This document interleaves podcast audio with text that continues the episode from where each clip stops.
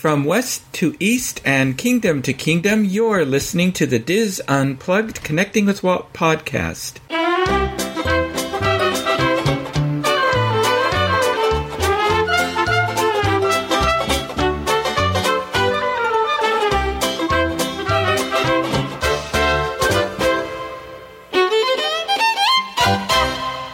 Connecting with Walt is brought to you by Dreams Unlimited Travel, experts at helping you plan the perfect Disney vacation. Visit them on the web at dreamsunlimitedtravel.com. Hello, and welcome to episode 38 of the Diz Unplugged Connecting with Walt podcast. I am your host and Diz historian, Michael Bowling, and I am joined by my co host, producer, and good friend, Craig Williams. Ni hao, Craig. Ni hao. I didn't expect that. You caught me off guard there. Yeah. I can't tell you how many times I've heard that over the last three weeks. Oh yeah, yeah, I'm sure so. quite a bit. So that's that. Is that Japanese or Chinese? Uh, I it's Chinese. Chinese, okay. But don't ask me if it's Cantonese or Mandarin. so, I, I won't. so, but yes, and the, and the reason I'm bringing that up is because I returned just a few hours ago from a wonderful trip with Adventures by Disney and Dreams Unlimited Travel to um, China and then, um, thanks to Dreams Unlimited Travel and John Magi, they put together a group pre trip to Tokyo so that we could see um, Tokyo, Disneyland, and Disney Sea. Uh, but this was not part of the Dreams Unlimited Travel um, Adventures by Disney China tour. So this is a special add on that we did. So we had just uh, truly a, a trip of a lifetime that we had. So, and so what I'm going to do is share what I can remember uh, about this trip, and um, go and, and, just sort of go on from there. And uh, but you know, lack of sleep, I have a feeling I'm going to forget some of the details, you know, of the trip. So anyway, so I'm just going to um, jump right in. Uh, it's sort of a disclaimer that uh, even though I'm a part of the Diz, I did fully pay for the trip. So I'm going to share uh, my experiences as any other client of Dreams Unlimited Travel, and um, you know, rather than you know just as a member of the Diz. So uh, we started out. I flew from San Francisco to Tokyo and, and Narita Airport, uh, economy class. It was cramped. Oh, oh yeah, gosh, it was terrible. So um, Ser- service was fine though. How long was that flight? That. So, oh gosh, I think it was like 10 and a half or 11 hours. And I was traveling with um, Rob, who is a Dizzer and a listener to the show. Uh, he was also a solo traveler. Carol had no interest in going on this trip. She'd been to Tokyo. We'd both been to Tokyo back in 2002. And that, that was sort of enough for Carol. Mm-hmm. And also for her um, medical reasons it would not have been wise for her to um, travel to, especially to China. If there had been a medical emergency, they would not have been equipped. Yeah, um, yeah. To handle uh, to handle her unique um, condition. So so uh, rather than um, you know having to pay the solo fare, and Rob having to pay the solo fare. I think at one of the Diz events we had maybe like two years ago we had uh, we talked about um, traveling together in, on this trip. So that's what we did. Yeah, that's and so. I mean, that's hmm one of the benefits of uh, our community that we've kind of built. Uh, you know, it's it, we get together for a lot of these meets, other just random podcast cruises, things here and there, and we all get to know each other. So uh, it really opens the doors uh, to if there's ever big, big events like that, you know, eh, try to make as many friends as you can in the Diz community because you never know when you might be traveling with them one day. And like, like yeah. in your case, it really helped out cutting down the cost instead of doing it as a solo traveler by just knowing fellow travelers in our community. Oh yeah, absolutely. And what was cool about this trip is I think I knew almost everybody on this trip because we all traveled together so much, usually to Diz events or on other backstage magic tours. A lot of the group had traveled on other um, Dreams Unlimited travel adventures by Disney tours. Uh, so it was it was really like old home week. For some of we did have some uh, a couple that uh, a couple or two that were new um, to traveling with the Diz, but they had been part of our Skype calls that we were doing every mm-hmm. couple of weeks and all that. So we pretty much knew them. Um, you know, like Ian and Diane from the UK. We pretty much knew them by the time uh, you know we all met up. So, so again, that's that's really yeah, you're right. That that is one of the benefits of doing an Adventures by Disney tour through, you know, through the Diz and yeah. through Dreams Unlimited Travel because you know the people you're traveling with already. And what's nice is you have your support group right there.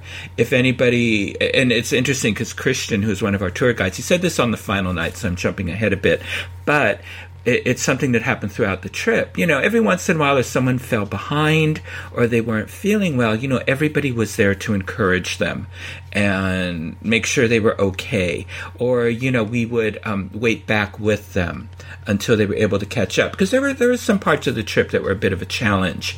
Um, you know, uh, uh, going up hills or uneven, you know, cobblestones, things like that. And um, Christian said that you know he he hasn't seen that in other groups, but he sees that with the Diz groups.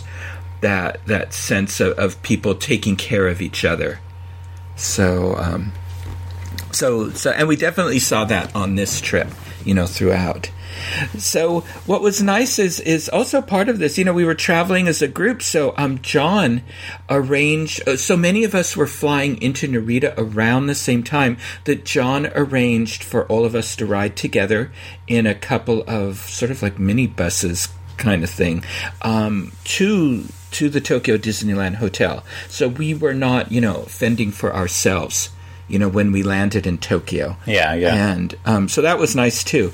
Um, there are three hotels at the Tokyo Disney Resort. There's the Ambassador, the Miracosta, and then the newest, which is the Disneyland Hotel.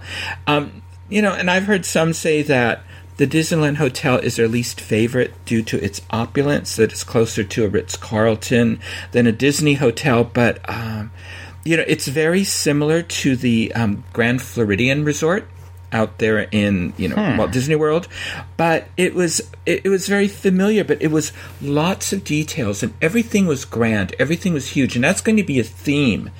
Uh, uh, that I talk about on this trip.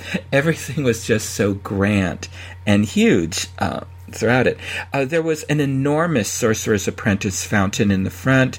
There's a, a, a, huge marble Victorian style lobby. There were there were lots of Disney touches, you know, from a, a, turn of the century statues of Mickey, Minnie in the lobby, which actually we then you know saw in other resorts along our way. There were stained glass windows of the characters, um, Disney topiaries, um, the Disney characters that are embedded in the carpets. Uh, they, they lead you to the correct wing. Um, there's an Alice In Wonderland mosaic, uh, and again, everything was huge, and it, and something that was something about all of the parks that we went to is the the de- the Disney details that there were. It was in everything. I mean, we were noticing details in our room and in the hotel, even days after we we were staying there, wow. um, because there were so many of them, or they were so carefully crafted. I mean, the food, there's so much Disney shaped things. Yeah. You know, in the parks. And I thought, you know, why can't why can't we have more of that here? Oh, I was you jealous know, we, every single time I saw you guys post a picture of a new dumpling that you were able to try that was shaped like a new a new Disney or Pixar character. Like I was I was blown away by that. Do yeah. you, w- would you say that the details are unlike anything in the domestic parks? Uh, yes, absolutely. Especially, especially in just, yeah, in the tiniest little things. I mean, I had Mickey shaped hash brown potatoes. You know, wow. I mean, everything is Mickey shaped. I think I posted. I, I don't quite know what day of the week it was because you know we're off you know, a little. It, it's mm-hmm, ahead mm-hmm. in Shanghai or in China by like 15 hours from the West Coast. So it might have been two days ago, but for me it was yesterday. Um, it was uh, you know we had these rob and i got these wonderful ice cream sundaes at shanghai disneyland and it was everything about it was disney themed you know and uh, the containers the the little toppings they put in the little chocolate mickey and minnies they put on it i mean you know and it it, it really doesn't take a lot of effort to do Yeah. that but it, it just makes it a little more magical. And and that was just the theme, you know, throughout, you know, the trip. Um, so when we when when we checked in, we were presented uh, with a dizzying amount of small papers. I mean, there there was a little piece of paper for everything: the monorail passes, the tickets, the um, we we breakfast was provided each day. Um, I, I was losing track of what they all were, and and everything was dated, and then they were all in an envelope that was labeled with our name. Now the interesting thing is about their three day pass that we had. Um, you had to choose the parks the first two days that you were going into, so they were single day tickets the first two days, and you had to state right then and there what parks you were going into. So those of us who were checking in, we all had this sort of get get group up and say, okay, where are we going first? You know, where are we going tomorrow? Where are we going the next day? Hmm. And then the third day is a park hopper Is that ticket. typical, or was that just to kind of cut costs for you guys? That was that was just that was the way Tokyo works. That's typical. So if you get a three day park hopper, that's just the way it is. And Carol and I remember that from when we were there previously. Um, yeah, but but you get um, oh you get so you get your you get your monorail pass. You get three early admission passes. We had our three breakfast buffet passes. We had I mean all of these little tiny delicate pieces of paper, and then and then you get a personalized map to your room. It's just not where they pull out a map and they say you're here with a little red sharpie and your room's over there, and they circle that in a red sharpie, and then they draw the little red sharpie line, you know, to your room. Yeah. Um, no, it was all printed out. It had our names on it, our room number, exactly how to get there. It was it was really impressive. So what they what they did with that, and then we were given park maps and a survey, and um, to do at the end. Uh, our room was huge. I, I mean, it was large, even by American standards, I, and it was all well appointed. I liked that the vanity was separate from the shower and the tub. There was a water closet with a bidet. I never figured out all the buttons on this thing, but I did figure out I like bidets. I want one. so. Uh, I even read up on why why Americans didn't embrace bidets. Why we is that? have them and all that. Well, it actually, this is a family-friendly podcast. It actually had to do with World War One, World War Two, when um, our soldiers were in France, and the let's just say the, the, the houses of entertainment where they they first encountered bidets, and so they associated them with that type of encounter, and that they would not necessarily want them in their homes. So totally they- get it now. Yeah. Okay. Glad I asked. Everyone Yeah, knows now. so anyway, but um, so so that's why, and it's unfortunate because it it they make a lot of sense and all that. Although there were still like six buttons, I don't know what they did.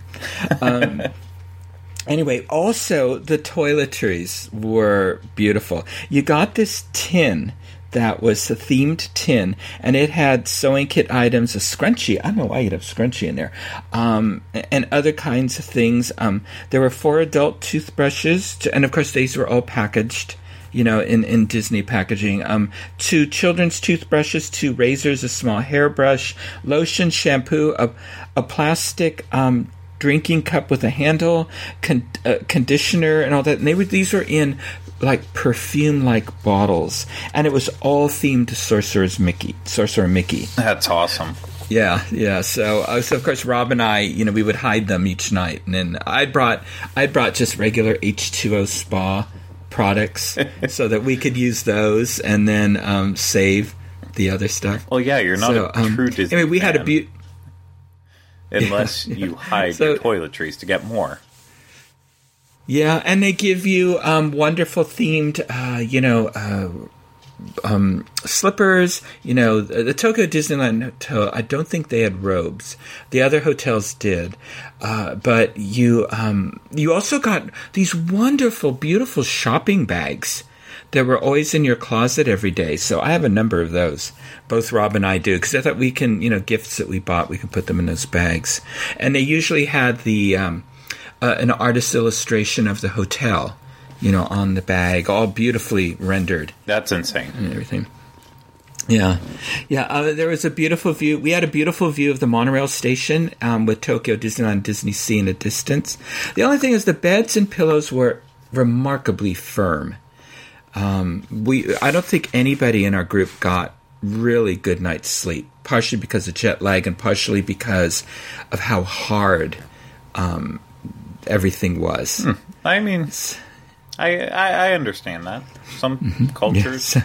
prefer Yeah. hard beds. Yeah, yeah. So after settling in, we went down to the Dreamers Lounge in the lobby for snacks and drinks. And um, Kevin Close, you know Kevin of, of you know the Orlando show, I know that he um, ordered a bratwurst and sauerkraut sandwich. Again, this is another theme of this trip because he only dis- only to discover it contained a surprise ingredient, not on the menu, um, pumpkin. What? Yes, there were there was there was always a twist on the food, and um, pumpkin seemed to be Tokyo's twist on everything. So, you know, yeah, yeah. Who, who would have thunk, huh? it sounds terrible, but and I love. yeah, it, it was. I do too, and sauerkraut, but um, I never it never would have occurred to me. And we we grabbed the menu and we looked. Yeah, there was no pumpkin listed in there. So, anyway. Disney magic. Yeah, yeah. So we learned that most of the Western style dishes would contain an unusual ingredient uh, of some sort. So we met up with others in our group that night. We walked to Disneyland because you know our day one was it was like a cruise ship day one. You know, it was really we arrived. It was evening. We only had a few hours. You know, so Yeah, it, yeah. it was sort of like I wish we had one more full day. So we really only maybe had two and a quarter days, you know, in the parks. Um, so we had a few hours till closing. So we acquainted ourselves with World Bazaar, which is their um, Main Street USA, but it's in co- it's covered in this like huge ornate um, glass, uh, oh, you know, arcade, and um, mainly for weather issues. Um, Is it like got- heated? I, I know it's obviously covered for rain, but is it like heated in the wintertime too? You know that I don't know. Um, it's terribly loud because um, you know you hear all the voices in there, and, and then Yeah. in the morning they had the band in there I playing like like you would on Main Street, well, that's and it's all resonating off this glass, you know, um, pavilion basically that's yeah, over you. Yeah. Like in in Diagon Alley at Universal, they have the one section that uh, has kind of that same glass overhang, and it suffers from the same problems too. It's just so loud from that Yeah. echo. Yeah. And then we um, discovered that the Main Street Elec- Electrical Parade Dreamlights would begin shortly. This is an amazing parade. It's beautiful. Um, it's the it's like the next generation of the Main Street Electrical Parade. It's right in between the original and Paint the Night. Um, again, large floats. They're extremely modern. Um, they have a lot of the more recent films, including Pi- Pixar really dazzling uh, special effects. This would be, uh, you know, if they ever. If What do you think in- in terms of all three return, nighttime um, parades, this where do you version rank would, them? They should have something like this come back, you know, and and the Blue Fairy leads it, which is nice. So, um, Exactly. Yeah. oh gosh, oh you mean like um, original Main Street Electrical Parade, this one, and Paint the Night? Wow, and that's tough because you know for the original Main Street Electrical Parade, Okay. it would Okay. be you know that's the emotional, you know, connection we all have to it. So that'd probably be one. I think Paint the Night probably two, and then this one just really close third. So, um, but I might even switch those depending upon my mood. But um, that's really a magnificent parade. uh, we we waited then for the Halloween fireworks. They were very brief and simple. Um, this is a throwback like to the '80s, uh, you know, with the you know they had like these little ghosts that looked like the ones out of Pac-Man or something, Oh. just floating on the castle or something, and, and and nothing special. It was it was only like five minutes. So do they just Um, run? now the Halloween, Do they no, no, it, yeah, they go ahead. do they run the Halloween stuff like daily, or is this was like a party? No, the, everything everything in all of the parks just runs throughout the day. So Very um, they're- they yeah they don't have a hard ticketed event for it um, for Halloween. And um, now the Halloween theme for Tokyo Disneyland is Halloween rock and roll. It makes no sense to me with the Fab Five and Chip and Dale grooving out to the beat. You know, um, they used to have a sort of comic style ghosts as their theme, and if you in Western Land, um, they still have those ghosts there. But uh, this theme made virtually no sense to me. So um, anyway, but It still sounds fun. yeah. So uh, this is followed by the Japanese version of the Magic Kingdom's Happily Ever After. Um, the only difference was the language. No, it, it was in Japanese. So, and then after wandering through the shops for a few minutes, everyone went to the room. However, some of us met back in the Dreamers Lounge for a nightcap, and this would become a nightly ritual throughout our trip. Is every evening we would gather in whatever the lounge of whatever hotel we were in, and just visit and have a drink or two and chat and all that. Uh, as time went on, the group sort of became smaller as um, people grew more exhausted and went to bed earlier. You know that, and that's typical. You know, for an Adventures by Disney trip and all that. The same as podcast cruise Yeah, too. yeah. So the next day, we met at the Sherwood Forest Buffet at 7 a.m., and this was a mix of Western and Japanese food. It wasn't bad. So, and we um, took the monorail to Disney Sea. The uh, Kathy Whirling of our Walt Disney World show would love these monorails. Uh, they were spotless, uh, you know, and of course, again, Disney themed. The windows are Mickey shaped. Um, the seats are cushioned um, and smooth. Uh, the monorails just run so smoothly compared to what you know we're used to here you know, especially at Walt Disney World. Yeah. And they were themed inside to Halloween. Um, the Mickey hand grips, that again, they're in the shape of Mickey. They had little witches' hats on them. Yeah, Oh, that's yeah. adorable. Yeah, and rather than advertisements on the walls, they had Halloween designs and stuff. So, now Disney Sea. Do you know anything about Disney Sea, Craig? Uh, just a little bit that I've heard from friends who have been there, but you know, I've I've never dug into it because I'm I'm waiting to experience it myself firsthand. Yeah. This is like no other Disney park. Um, it has elements that would have been in the Port Disney Long Beach project. Um, that you enter at Mer- uh, Mediterranean Harbor and and you go through the Miracosta Hotel, and which was I think the first hotel ever built in a Disney park, where it's overlooking a Disney park, and it looks like an old Southern European seaport, and the details are incredible.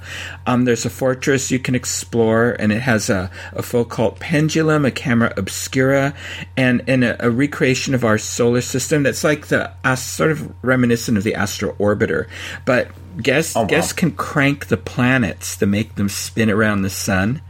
And they even have free descriptive pamphlets to help guide you, um, you know, through the fortress. And these are like little works Yeah. of art unto themselves. These pamphlets. Um, we saw the Villains Halloween Water Show in the lagoon. It was in Japanese, but this was a spectacle. They had these huge, large themed barges filled with villains, and then the Fab Five plus Chip and Dale. There were dancers on shore, there were jet skiers, there were these water jet packs that they, they went through the they went through the water sort of like um Ursula's little henchmen um Okay, did, you know, and but then they flew straight up in the air, and and then they did all of these. It was like dancing in the air, and all of that, and um, it it, it was amazing. And, and there was a catchy, repetitive song, and every barge was themed to a villain. And then there, there was dancing on the shore of pirates, and I, I don't know what else was going on. And uh, it, it was amazing, just amazing. Um, you know, I couldn't tell you what was happening, but it was it was a sight to behold, and um, definitely. Yeah, it sounds unlike anything that we'd have domestically. Oh yeah, yeah. So um, very cool. Um, we got fast passes for Nemo and Friends Sea Rider at Port Discovery, and and then we went over to Mysterious Island. But Nemo and Friends Sea Rider that that's a redressing of uh, of an attraction that Carol and I had been on before, where you it was a sort of a storm rider thing where you wa- went into the eye of a hurricane. But for this one, you're you're shrunk to the size of a um, fish, your your little submarine, and then you go through and you interact with Nemo and his friends, and and this was updated, you know, after Finding Dory. So it has characters from Finding Dory in it. Again, have no idea what was going on, but it was absolutely adorable. They had the little seagulls and the the, the, the little otters just stole the show, and. Um, and anyway, and it, so you know, I, am you know I, I, have a hard time with more and more of the IPs, you know, going into the park. Yeah. So this was cute, and um, so I enjoyed it. Yeah, I mean, if if Finding Dory and Finding Nemo are infused in a way like that, I, I get it. But you know, just taking over something like the seas and throwing in turtle talk and adding some projections inside the fish tank that that's not a good way to utilize an IP. Yeah. Yeah, so we walked over to Mysterious Island, and of course, this is based on you know Jules Verne's um, novels, and the centerpiece for this land is Mount Prometheus, and this, which is a huge volcano, and it houses the Journey to the Center of the Earth attraction. And this is a volcano that looms over the park, and it routinely erupts. And they have several jet engines inside that spew flames out of the top of it um, during the eruption. Wow. And then at night with the lighting, I mean, it's really spectacular. So, and Journey to the Center of the Earth is basically where you, you see again, uh, there's this huge drill that's in the side of Mount Prometheus. Because when you walk into the interior, you're in the island where uh, it's sort of Captain um, Nemo's lair, where the Nautilus is parked, and there's a Nautilus park there. And then there's this big drill into the that's going into. Um, Mount Prometheus, and that's where they've they have been drilling down into the mountain, and you see uh, it, it reminds me very much of Pandora and the Na'vi River journey, even though it was built okay. way before that, but it has that feel as you're going as as you're riding through it. First of all, it has a great cue that again you know in the style of sort of Indiana Jones, that kind of detail, and um, and apparently what has happened is that things have gone wrong because the person that's supposed to be monitoring the drill and your your vehicles as they're traveling has taken a, a t- break from tea for his tea break. And you can see where his station is supposed to be and you can see his little empty teacup and all that stuff there.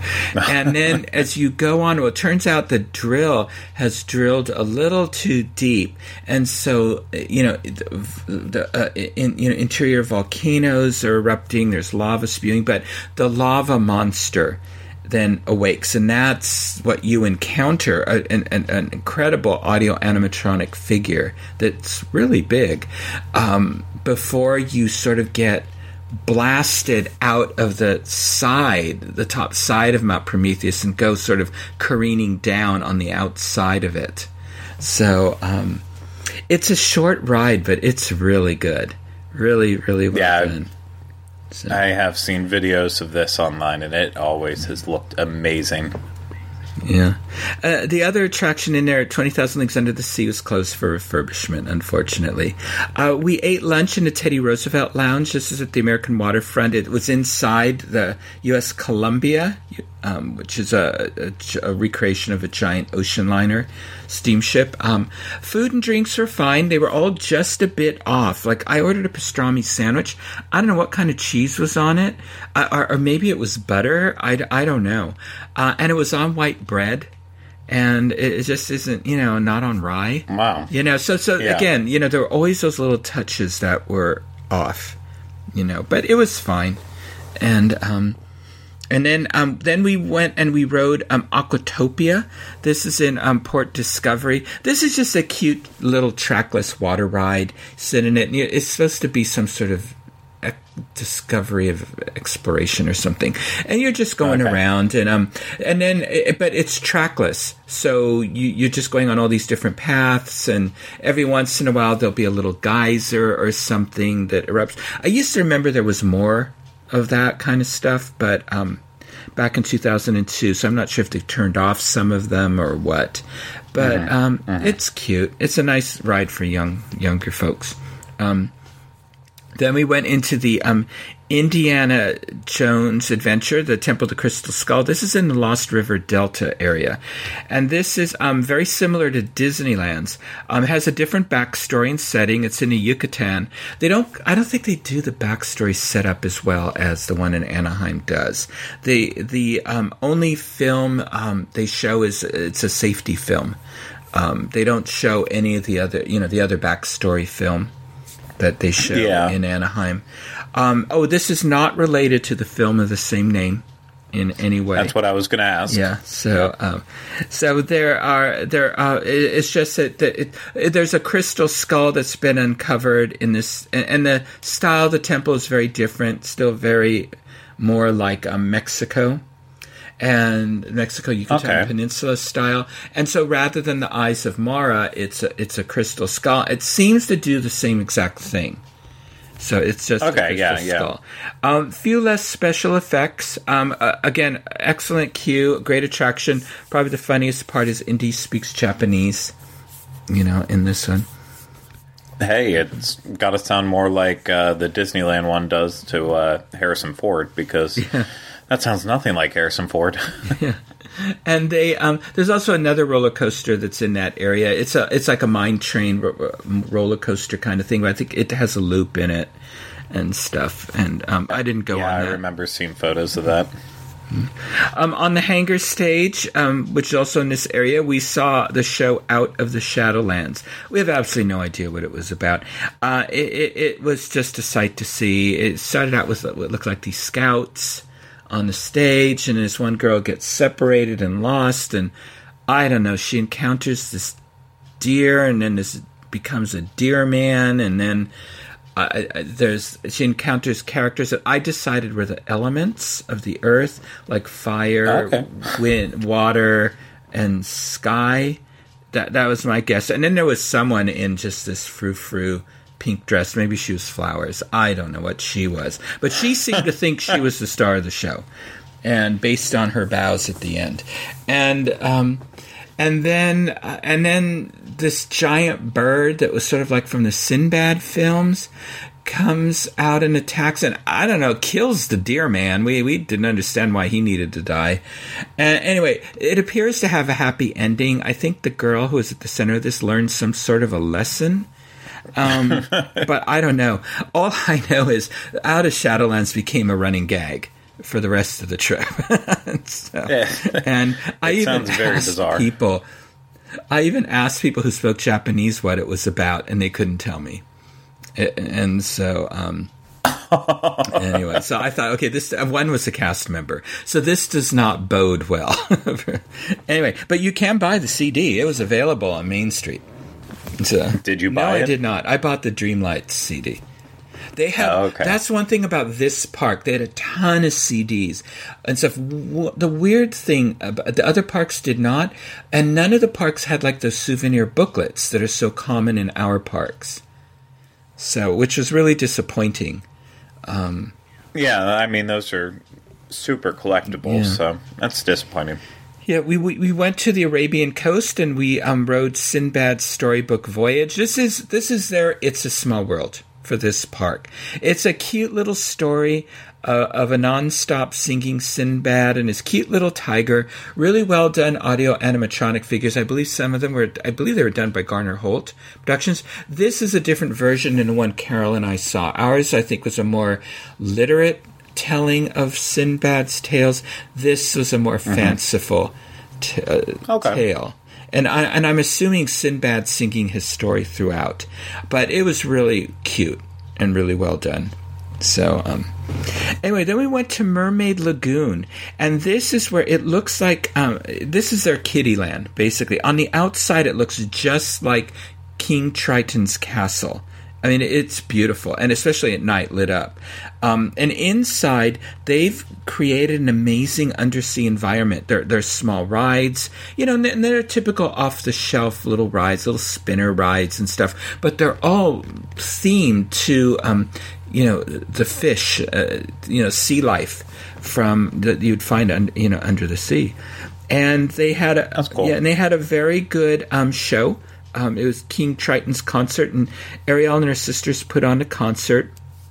And um, puppetry and um, and gymnastics are a big part of this.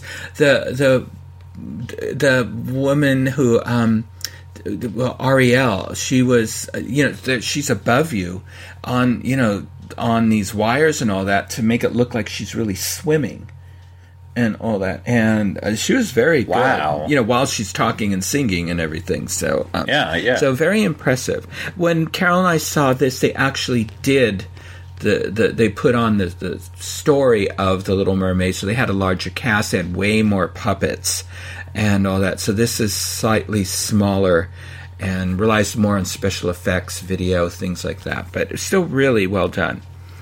Um, We ate dinner at Ristorante di Can- Canaletto. This is Italian food from a Japanese point of view. This is this is what the Japanese must think Italian food is like. Um, we had there were four course meals. Um, the best part was hearing the cast members saying "Buenos Sera" every time somebody walked in. You know, with their Japanese accent. um, I, I said I wanted that as my ringtone. Um, it was just a hoot. The food was fine, but again, everything just a little off, you know. But um, we saw their Phantasmic that night. Again, it's back out on the lagoon in the Mediterranean um, seaport area, and they. Um, th- this is a combination of Phantasmic and World of Color on water.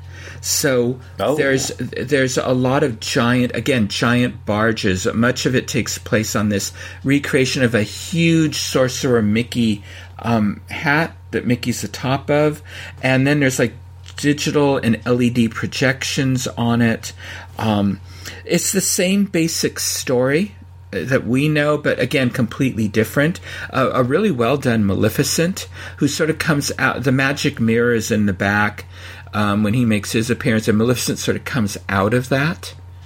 And at, Oh, at one wow. point, but but again, this this was a spectacle, and some people didn't care for it, and I don't know if maybe because it was a little too high tech, uh, you know, then you know because Phantasmic tends to be, you know, still very still simple, really in a lot of ways, and um, yeah. and compared to this, where it was a lot of LED lights and projections and you know and, and things like that. So um, so that might have put Did some people have- off. Did it have the pirate section? Um, did they have Captain Jack Sparrow? That was so long ago. I think I ca- you know I, I I really can't remember if they did or not. So uh, Okay, okay. because this park doesn't have really doesn't have pirates. It's um, Pirates of the Caribbean is over at Disneyland. Okay, okay. So, um, we uh, s- uh, uh, food. We ate little green man mochi. Um, that was really good. There's lots, and like I said, lots of the food is Disney themed. Um, this is also the home of Duffy, Shelley Mae, Gelatoni, um, which is an artist cat, Stella Lou, the rabbit ballerina. Um, I guess there was a Tippy Blue or something who was a seagull, but he must have fallen out of favor because the only thing left of him was were keychains. Um, but uh, people, first of all, the costumes that people wore to this park, most elaborate costumes I have ever seen in my life. There were times we didn't know if these were Disney cast members or were these uh, guests. Because Tokyo, they allow them, they allow you to come in in full blown, as detailed as you want costumes. Yeah, I I've noticed just over the past couple weeks. I mean, between being out in Disneyland and then also here in Orlando, I, a lot of Asian guests who are in elaborate costumes, even during the daytime. Uh, Yes. And I'm not talking about just party nights, just in general. Mm-hmm. It's I so I guess our domestic parks are starting to embrace it a little bit too, but I, I've seen so much of that, and it blows me away every time. Yeah, I mean these were incredible, and I learned that most of these they've made themselves. So people put a tremendous amount of time and care into these. We saw people walk, and it was warm that day. It was right before the weather started turning. Uh, they, they, they, I mean, they're in full blown Chip and Dale costumes, head to toe, or Winnie the Pooh costumes. Oh wow! But but then but then the best thing is they're walking around carrying their plushes, and and Duffy is king. I mean, Duffy and his friends are king. They're carrying them around. They at meals they have their own seats at the table. They pose them around and take photos of them at attractions on benches. Um, when we were waiting for Phantasmic, some of those critters, those stuffed animals, had better views than we did because people were putting them in the best spots so their stuffed animals could watch Phantasmic. It, it was amazing. So, um, you would enjoy it. I'll have more on that later. so, but uh, Can't wait. I'll, t- I'll revisit Duffy and Sh- I'll revisit Duffy in Shanghai. So, um, popcorn buckets are huge at Disney Sea. You know, I like my popcorn buckets. Um, different popcorn buckets are associated with different flavors, and they are so popular that on the guide map there's a whole section of popcorn buckets of, of flavored popcorns and where you can locate them. That's awesome. yeah, That's so cool. yeah. So I added a, a Finding Nemo um, bucket. His eyes move. A, a really cool Buzz Lightyear in his box, his toy box. You know that he comes in, and then a Mickey Mouse um, Yeah. themed popcorn bucket to my collection. Um, Excellent. one, one thing, one thing that's very difficult to find here, and Carol and I remember this from last time. It's very difficult to find bottled water. Um, you have to ask for mineral water. So if you ever do visit these parks, um, bring at least the Tokyo parks, bring a refillable bottle because the water in the drinking fountains is filtered and it's chilled. So, um, so you always have cold water that you can get. Huh. The nice thing about Adventures by Disney is they always made sure our hotel rooms were filled with water, um, uh, free of charge. And when we were on the road, um, they always were providing us with um, bottles of water. Or, and when we That's were in good. the parks, they were always purchasing bottles of water for us. Um, the park is immaculate, and you have to search for trash cans. Uh, they're not every you know few feet like in our domestic parks. Um, but because people tend not to eat whilst they walk, there's a lot of sitting areas. People tend to sit and eat, um, so they don't walk around the way we do. So so you don't need as many trash cans. So um, um, trin, pin trading not a big deal here. Um, little tchotchke things are all kinds of little things. The the shops are filled with little things. It was really hard to find. Um, eh, merchandise not related, not themed to Halloween. Um, it's the merchandise is all seasonally themed um, there, and I guess that's normal. So since it was Halloween season, pretty much everything was themed to Halloween, and it was tough to find things that said like. Um, Tokyo, you know, Disneyland, Tokyo Disney Sea, you know, shirts and things like that. Um, most of the shirts I liked, I found in, that I saw people wearing, I found in Hong Kong. So I don't know if it's Oh, just okay. because they bought them in Hong Kong or they were normally available in this park, but because it was Halloween, they were not on the shelves yet. Yeah, that's that, that's a trip. Yeah. Another thing is is that whatever size shirt you wear, go up one size if you're buying it in any of the Asian parks. So like I wear a large right now, so I would get an extra large in everything and it fit just fine. Um uh, overall, Disney Sea is a very unique park. Like I said, it is beautifully themed with an uh, incredible attention to detail, telling different stories than our traditional castle parks. Um, it isn't heavy on IPs, you know, in there, um, and there are so many out of the way places to explore in this park. Uh, just thoroughly enjoyable. Uh, my only regret is I didn't get a chance to ride the Tower of the Terror attraction because that has a different backstory than the others because the Japanese are not familiar with the Twilight Zone television Yeah, show. yeah. So it goes into the SCA, you know, Society of Explorers and Adventurers, and you know, Hightower, and you know, this is the Hightower Hotel, and he was a collector, and he had this. Uh, idol that I think he brought back on one of his journeys from Africa or somewhere, and he was he lived. This was his hotel, but and he lived in the penthouse. He was riding the elevator carrying this idol he had brought back um, that apparently is cursed, um, onto you know riding it up to the top of his penthouse. Something happens. Um, lights go out in hotel. The elevator goes plummeting to the to the ground. When they finally pry the doors open, uh, the um, the only thing in the hotel in the elevator uh, is the little idol. In Hightower, there's no trace of him. So, of course, the hotel becomes abandoned. People are afraid to stay there. But the New York Preservation Society, uh, they've now restored the hotel and they're they're giving tours. Um, and but you, of course, because you're an honored guest, you get to be the first group that will go up into um, Hightower's penthouse. Of course, mayhem ensues. So, because the little idol suddenly you know, makes his appearance during your ascent. So, um, anyway, but you know, it was by this time the weather. The, people in my group weren't real hot on going into Disney, uh, going on Tower Terrace. So I didn't really push it. There's only like one other person that really was willing to go. And so we thought, okay, we'll go back later. And later never happened. By the next day, it was cold and rainy, and I was tired, and so I just didn't. After spending a day at Disneyland, Disney Sea was still open. I just didn't feel like riding the monorail over there. So I could have done it. I just didn't, and it's too bad I didn't. So our next day, we were at Tokyo Disneyland, um, and that's when it was cold and rainy. Um, we got fast passes for Pooh's Honey Hunt. This is an incredibly themed attraction. Uh, this is an e-ticket, which sounds weird to those of us who've only seen our domestic Yeah. Pooh rides. Uh, th- these are trackless vehicles.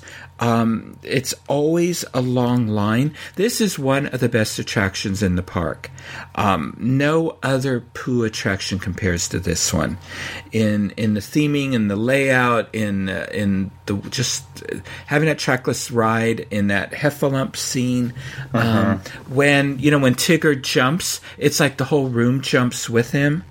That's how you feel, not just that you're going on a little track that sort of jumps, you know, way and Yeah, rolls. yeah. Uh, yeah, I rolled this. I rode this twice, and what's interesting too, a lot of the theme set pieces in the queue and all that, they're well within reach of guests in the queue, but no one touches them. You know, which you know, I wonder what would happen in our parks here. It, you could uh, would never out. happened. yeah, well, there'd be nothing there. Yeah. We pretty much walked on all the Fantasyland attractions. Uh, excuse me. Pinocchio is pretty close to Disneyland's. It's all in Japanese. Some scenes are set slightly differently, but overall it's the same attraction. Um, Snow White, much longer than the Magic Kingdom's old version. Um, very similar to Disneyland, but this is scary. This is frightening. Children would have nightmares after riding this ride. Oh, wow. The- the- I mean, the, the the scary forest scene, the scary witch, really well done. And um, th- this one should say Snow White's Scary Adventures on it. This this has earned the title. Um, so anyway, um, Haunted Mansion. Now they have the Florida version of the Haunted Mansion, but they have the Nightmare Before Christmas overlay. So think of our, you know, in Disneyland they have the Haunted Mansion overlay. Haun- yeah, Nightmare for Christmas overlay, but Yeah, you guys have extra rooms.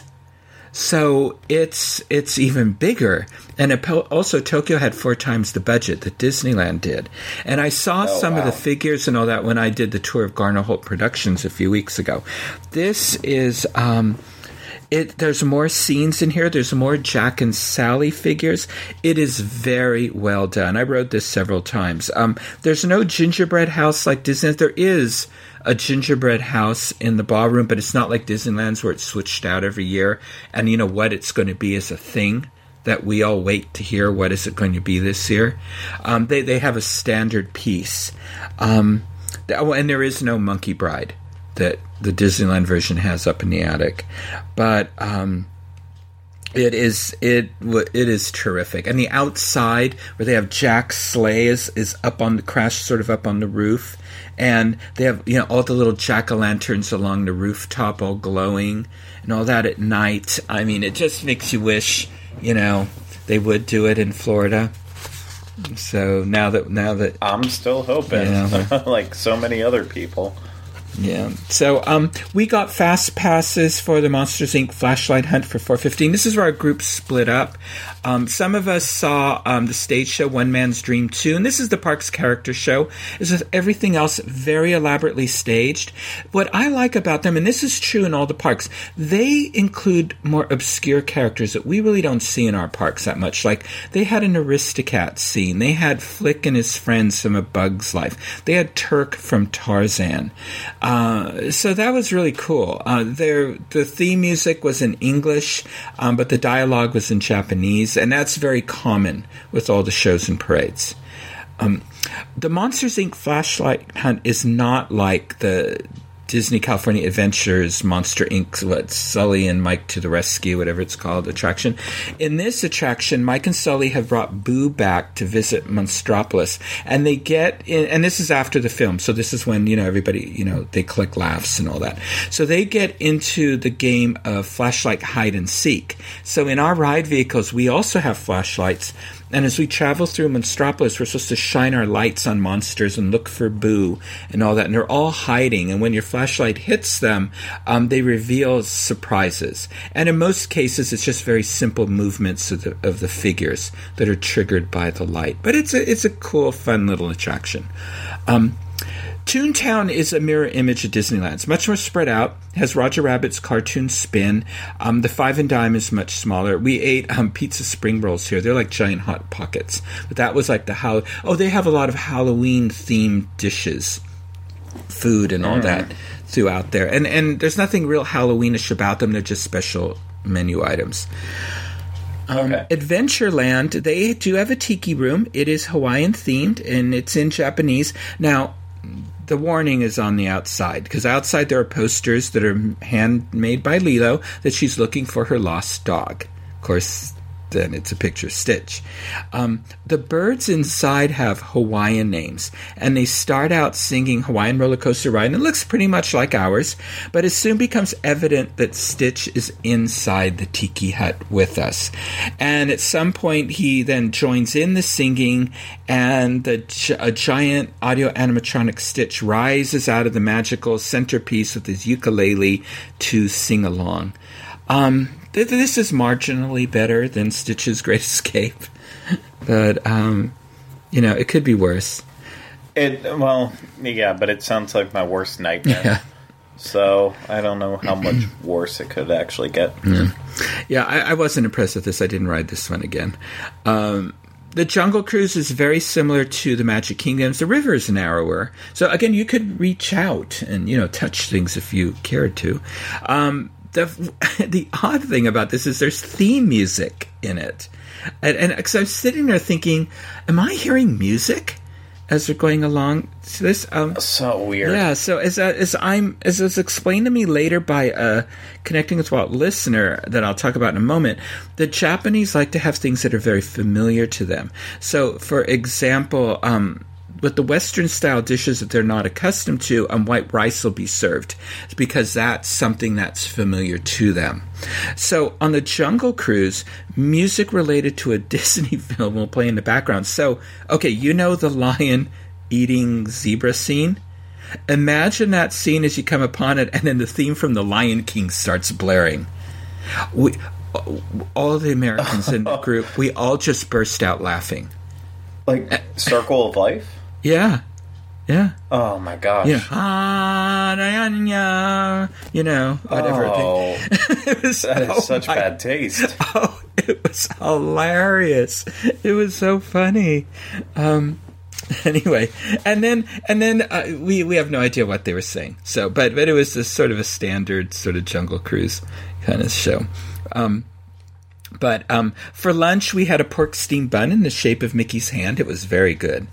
And then, um, and then the character parade there is by Kevin Kidney and Jody Daly. I'm watching this, thinking, okay, this this is them. And it was made after Sensational, so you can see some of the same elements in it.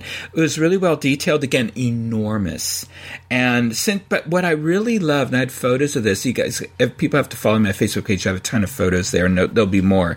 Um, since it was raining, though, you know how you know, uh, you, you know, Stitch will pee on the telephone pole and they'll cancel the parade because there's a little moisture in the air. Um, it, you know, it was raining. that parade ran, and the princesses and everybody they had plastic um, over their costumes that conformed to the shape of their hairdos and their gowns and everything, so that they were completely protected and and that parade ran, and I thought, what troopers, you know. But but again, yeah, in these parks, that's... in these parks, it's all about the show. Um, something that I think we've sort of lost a little of, you know, in ours. So um, yeah, no, it's. I think it's just overall, you know, just from friends that I've had that've gone and what I've read about it, it's just, you know, the, those parks respect the the Japanese visitors and everyone who comes to visit those parks, and it's kind of like their their gift back. The guests respect them so much, and they respect them back by by just going above. So, yeah. Yeah, but um, now they do have a splash mountain. It's much grander, much larger. Um, despite the rain, it was still a 60 minute wait. Um, th- this is it's much more themed on the exterior than than the ones in our parks. They even had a counter service restaurant inside of it. I mean, it's, how big this thing is. And but wow. again, the um, the the flume after you dropped down, it was like you stood right there. You could reach out and touch the people as they went by.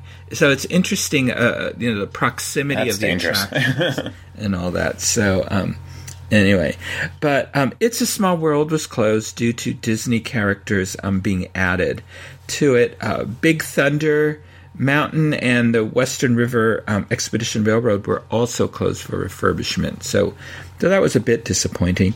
And and like um, like I talked about, guests wore the most elaborate costumes that they'd made themselves. Uh, they, they, you know, the, um, they, they, were oh, one of my um, favorites too. Were the fan, a, a, group of people dressed as the the broomsticks from Fantasia. Again, I oh. thought they were characters in the park. I was looking for Mickey. It wasn't. And then, and then I saw them walking out of the park later on, and I realized, oh my gosh, these are guests. You know, I mean, that's awesome. I know. I mean, it, and this is encouraged by the park. I mean, it's truly amazing the the costumes we saw. Um, we did meet up with a connecting with Walt listener Emil. He had contacted me a while back. He's a graphic designer and does work for for um, you know, for the park. He showed me in one of the shops some of the work that he had done, and so he we met for dinner, and he and he walked around with our group, uh, some of the members of our group, when we broke out in the evening, and we went on some of the attractions, and we talked, and he talked about the park, we talked about artists and sort of his life. He's from, if I remember, I think he's from Denmark, and uh, and um, in his and is in um, yeah, and is on contract with uh, you know Tokyo Disneyland there as part of part of Imagineering, and just a really okay. delightful young man. And but what was nice is is that you know he's the the post Walt generation, but he uh, he embraces Walt's vision and philosophy and um, that he had for the parks and for the guests and, and he shows that in his work and in his ideas. He's also he also he makes his own costumes and on his Facebook page there's him dressed as Bert with Bert. And um and I said where did you ever get the fabric for that that jacket? He airbrushed it. Cuz you know how Bert wears that striped sort of orange yeah, yeah. striped he airbrushed it. I mean, wow. And and and he and his friends they they like to do um, costumes from the more the lesser you know the the films where you don't see Yeah. the characters from like they dressed up as Merlin, you know, uh, characters in Sword and. Yeah, and yeah. He showed me photos of that and all that, but uh, he was just a delightful um, young man. So, um, but it was just nice to see how you know.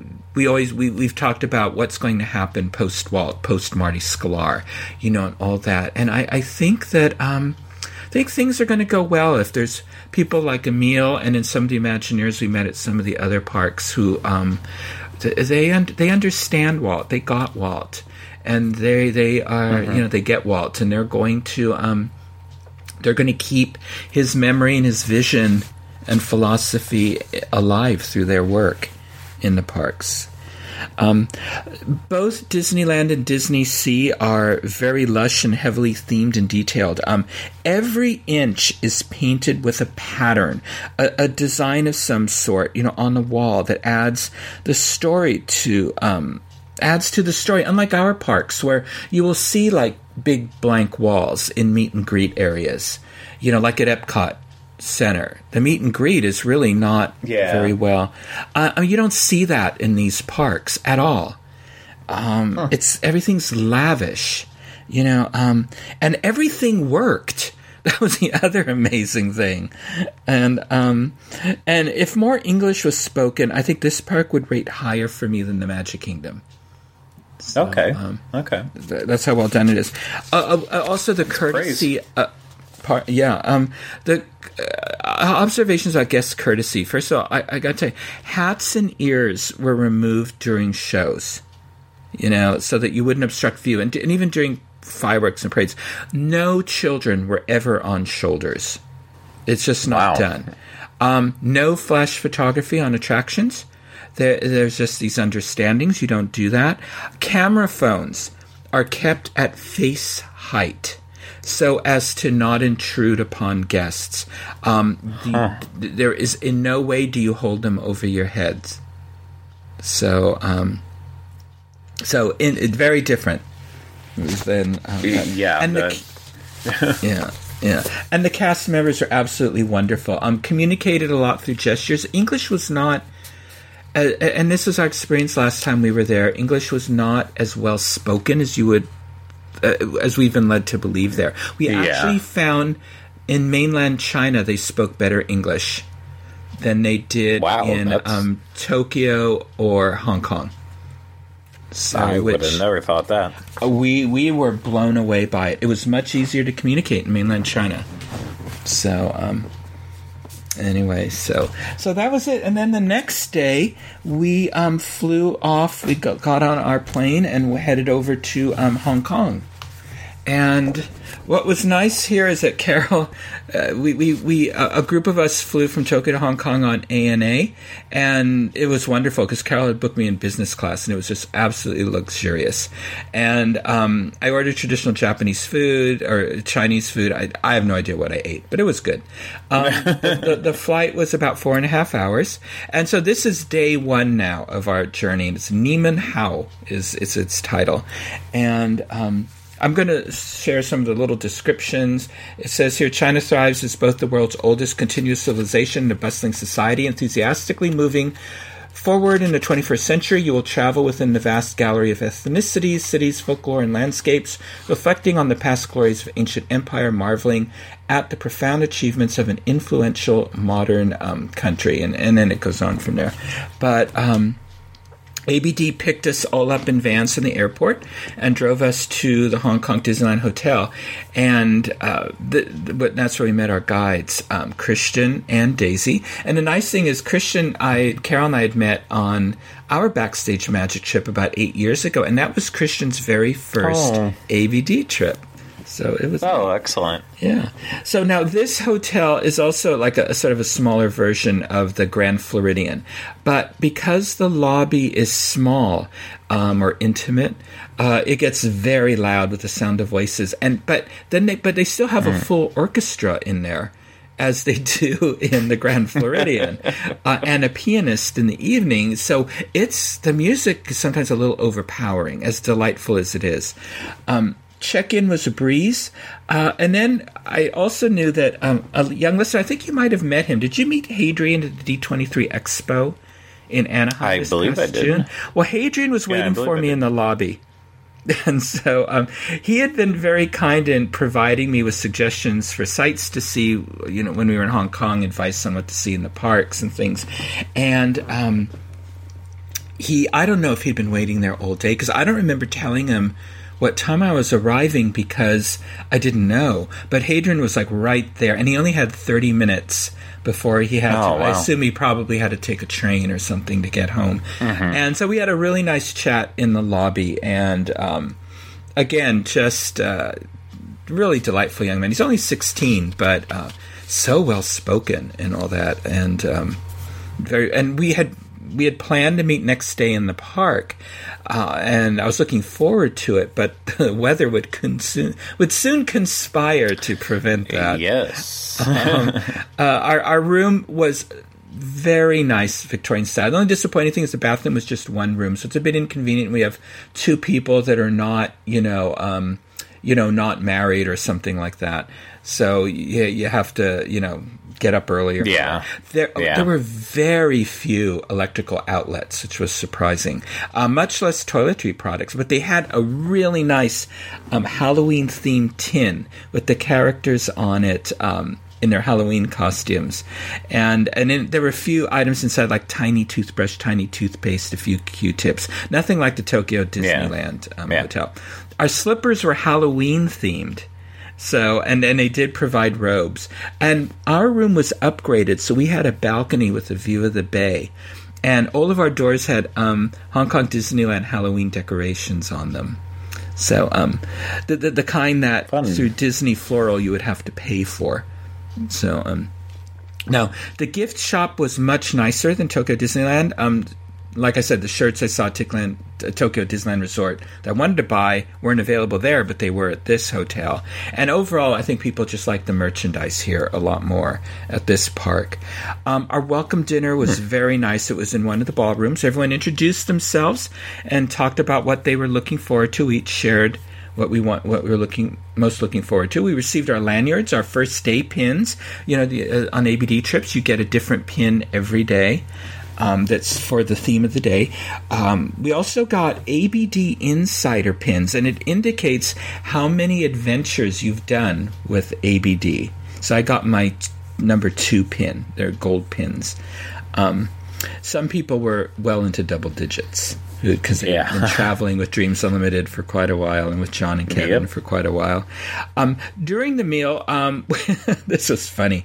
You know how it's become our tradition, you know, to meet in the lounge at the end of the day and just, Yeah. you know, socialize. Well, during the meal, uh, we discovered there were no bars or lounges anywhere on property. Um, this was quite shocking, especially to one Yeah. member of our party who who she really couldn't let it go. and Daisy said, Name well, names. There'll, there'll be um, there'll be um, so there'll, there'll be bars and lounges in Beijing. And she said, "That's that's three days from now, four days. I'm talking about tonight." So, but then Christian, who always always Christian would find out get the lowdown on what was going on. He discovered Walt's Cafe in the lobby had just started serving alcoholic beverages. I mean, it was just like the week before Oh. it started serving. So, Wow. so all was saved. But that became a joke. Uh, I mean, again, we we named the lounge after. Um, after this member of our party, we we we we, we created a lounge right outside the cafe because there was seating area there, and so we named it after her. So, so we went up to Wal- Walt's Cafe after dinner. We sat in the lobby to order drinks. However, we had no idea we'd be there for a couple of hours. We went in twice to let someone know we'd like to order drinks, and what we discovered is that's what you have to do. Um, in China, and I don't remember if it was in Japan too, but as long as your menu is open, they're not going to approach your table. Um, you have to close your menu. The minute you close it, generally they will come over. Um, Okay. you uh, you or you have to signal to them. Um, if you want anything like refill and all that, you usually have to signal to them. If you want your check, you have to signal to them. It's not like here where they just sort of you people hover and automatically do it. Now they are hovering in that they are watching you, but um, they they're they're waiting for a signal from you that it's okay for them to approach.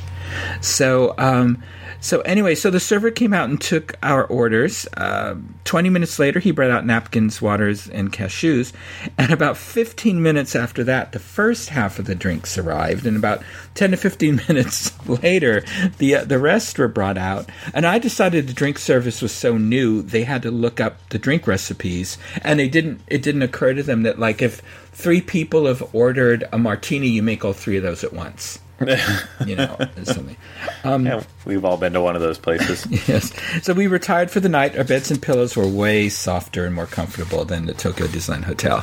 So the next day was um, the VIP treatment was the theme. So our first full day in Hong Kong treatment, Hong Kong though brought us a different kind of treatment. It was a Category Eight typhoon. Um, the weather didn't look particularly bad, but with a category 8. And apparently, the category, it's not like a hurricane where its intensity, its proximity is is what the category is. So if it's a 1, 2, or a 3, it means it's farther out.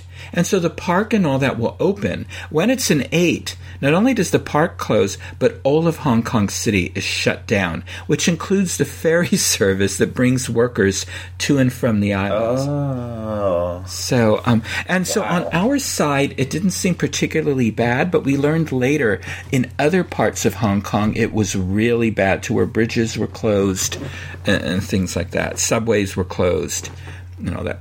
So, um, breakfast was a character buffet in the Enchanted Garden restaurant. The food was a combination of Western and Eastern dishes. This is the first time I ever had dim sum for breakfast. Um, it was delicious and an improvement over Tokyo Disneyland food. Um, our yeah. guide said there was a possibility of the park opening in the afternoon, but we read later that um, it would have to have to be a certain number of hours for it to fall below go to a certain category before they could um, reopen the park again. I, I think some of that is probably because other services would have to start up again. So, um, like to bring people back to the park. So, um, so our guides arranged for lunch in Walt's Cafe at twelve noon, and they said they'd have more news then. So, what some of us did is we got together and we walked to the other two resort hotels. Um, Disney's Explorer Lodge is a combination of Animal Kingdom Lodge, Jambo House, and the Polynesian Resort, but it's smaller oh. and it's absolutely beautiful. Um, rather than animals roaming outside, though, there are gardens and a pool laid out similar to Aulani. Um, World of Color Restaurant had a bug collections under glass with the markings of wings of the butterflies and the shapes of Disney characters. Oh. Uh, there was an amazing bakery with cakes in the shape of like suitcases, Mickey ear hats, and other items.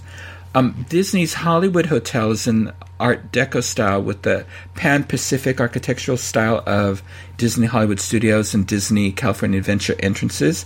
Um, it's themed sort of to a theme park fantasy concept of classic Hollywood. Chefs and Mickey's and the Hollywood and Dine facades look like movie and Broadway theaters. Um, there's Hirschfeld style caricatures of the Fab Five on the walls that are similar to the caricatures of stars in the Brown Derby. Um, so, due to the um, typhoon and the park being closed, different Disney characters were in the lobby of each hotel, and and special uh, family activities were set up all around the resorts. Um, our lunch was in Walt's Cafe, and, and this was um, very hastily set up uh, since we were supposed to eat in the park. The food was good, uh, a little bit fancy for what would have been Walt's palate. Um, John Magi of Dreams Unlimited treated everyone to alcoholic drinks since they were not included. They came a little bit faster this time. And on the walls of the restaurant are photos of Walt Disney throughout his career. And then at the end of lunch, Christian received confirmation the park would not reopen. So as an alternative, he arranged for us to have a small ballroom at 2:45 p.m. for some special activities. So about a dozen folks showed up and we played a Hong Kong trivia game and then a Pixar and Disney parks games for prizes. Um, of course, everyone won, although we didn't get our prizes. Um, prizes were to be awarded in the park the next day, and then that kept getting put off and put off um, until finally it was going to be at the last day at breakfast, and I don't think we got them then either. Um, we were then showing the Disney film Mulan. Um, we got free caramel corn, water, and coffee. Dinner was supposed to be at the Crystal Palace for fireworks viewing, um, but now it was in the Crystal Lotus in the hotel. And most of the group had reservations for a dim sum lunch the next day because it was lunch on our own. Um, but due to today's park events being combined with tomorrow's park events, the lunch had to be canceled. So, as an alternative, even though the meal tonight was a fixed menu, um, they allowed us because our dim sum was there. It was re- it was prepared. So Christian told them, you know, you can either serve it tonight or you can throw it away tomorrow, because they don't they don't prepare the dim sum for dinner. So Oh, okay. we were allowed to to order our dim sum for you know that we were going to have the next day have it at dinner an Yeah, additional yeah. of course we still had to pay for it like we were going to we thought this is a good compromise and it sort of saved the dinner because we weren't uh, we weren't all that impressed with the food Yeah, and yeah. so um anyway so um so anyway um after having fairly mild weather throughout the day it was raining steadily after the film. And like i said dinner at the crystal lotus was a mixed bag. Uh, some of the food like the chicken legs and fish maw were not popular. Um, but the adorable disney dim sum that saved the meal. The dim sum was in the forms of like Disney characters like the little green men from Toy Story, the three little pigs, Baymax, Jack Skellington, um, Olaf, Duffy, and ShellieMay, and it was all very tasty. So the next day, day three is Keys to the Magic. Now this was our first full day in Hong Kong Disneyland Park, and it was quite a walk to the park. Um, our morning started with a walk with an Imagineer. Our we were split into groups. Our group walked with Cho, who's on the team that designs the lighting for the park. Um, and in the afternoon, we had a VIP tour with several tour guides who made sure we walked on as many attractions as possible. Normally, these events are done over two days, but due to the typhoon, we had to combine them into one. Um, the park promenade is unique to Hong Kong Disneyland, and it's inspired by nature and leaf designs. Um, the large water fountain at the park's entrance, depicting the Fab Five participating in whimsical water sports, appears when looking at from above is the official flower of Hong Kong, and the pavers are, are in a stylized pineapple design that represents hospitality. This was also because of the um, typhoon day before. It was so hot and muggy this day, hot and humid. It was really unpleasant. Um, Hong Kong yeah. Disneyland um, is inspired by the original Disneyland to serve as a tribute to that park. Main Street USA is familiar to Disneyland's, but it's it's very different, um, with shops unique to that park and others in different locations than Disneyland's in Anaheim. There is a small Tyrus Wong exhibit and the History of Disney Animated Films exhibit where Disneyland's Opera House is located on Town Square. Hadrian had um, told me about that. So our first stop was Tomorrowland. All the building architecture is designed in waves to indicate motion and travel. And attractions include the Orbitron or the Astro Orbiter, Hyperspace Mountain, and the Iron Man Experience. And this is a Star Tours like simulator attraction, and it's the first Marvel attraction in any Disney park. And the queue is really well themed, and it sets the story of Tony Stark establishing his new power source in Hong Kong due to that city's forward thinking and good dim sum.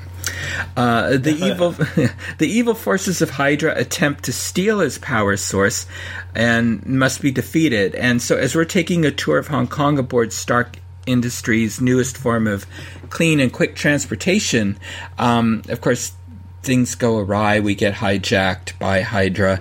Um, this is a fun ride, but it's really important to go through the queue at least your first time in order to understand the story, and then go through the fast pass queue after that. Um, now, this land is soon going to be expanded to include a Marvel themed land. Um, new attractions are going to include a Marvel Agents of S.H.I.E.L.D. Attraction. Um, it's going to be similar to Buzz Lightyear Astro Blasters, in which guests will shoot at Hydra robots to defeat them. And in some scenes, guests will shrink to the size of Ant Man. So I'm wondering how much of this is going to make its way over to Disneyland in Anaheim, to Disney California Yeah. Adventure for their Yeah. Marvel area. Um, next is Fantasyland.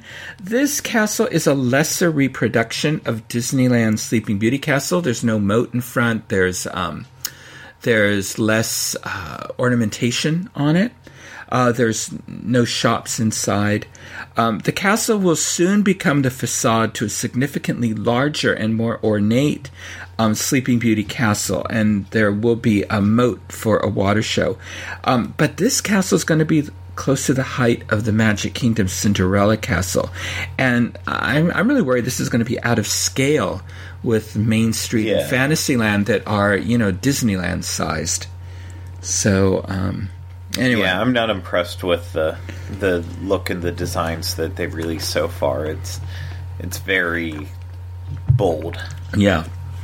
And big. So, um, now there are several familiar attractions in this realm, including Mickey's PhilharMagic. It's in Cantonese.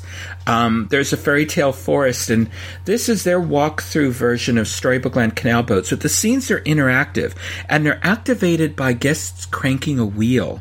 Um, so, so uh, there's Rapunzel, Snow White, Little Mermaid, Beauty and the Beast, and others are depicted. Um, Dumbo, Cinderella Carousel, um, Mad Hatter Teacups, It's a Small World, which is closer to the original Disneyland version, but this contains 38 Disney characters, um, and and and they're in your face. I mean, you know they're there.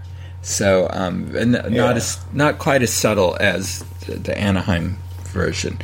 Um, there's only one dark ride, and and what is that? Of course, the Many Adventures of Winnie the Pooh, um, and that's very close to the Magic Kingdom version. It was it was um, I think was it Hadrian who told me that they made a mistake at this park in that they made the assumption that the people in Hong Kong were not familiar with the um, some of the characters that they and so they didn't put they but they so they figured uh, everybody knew Winnie the Pooh.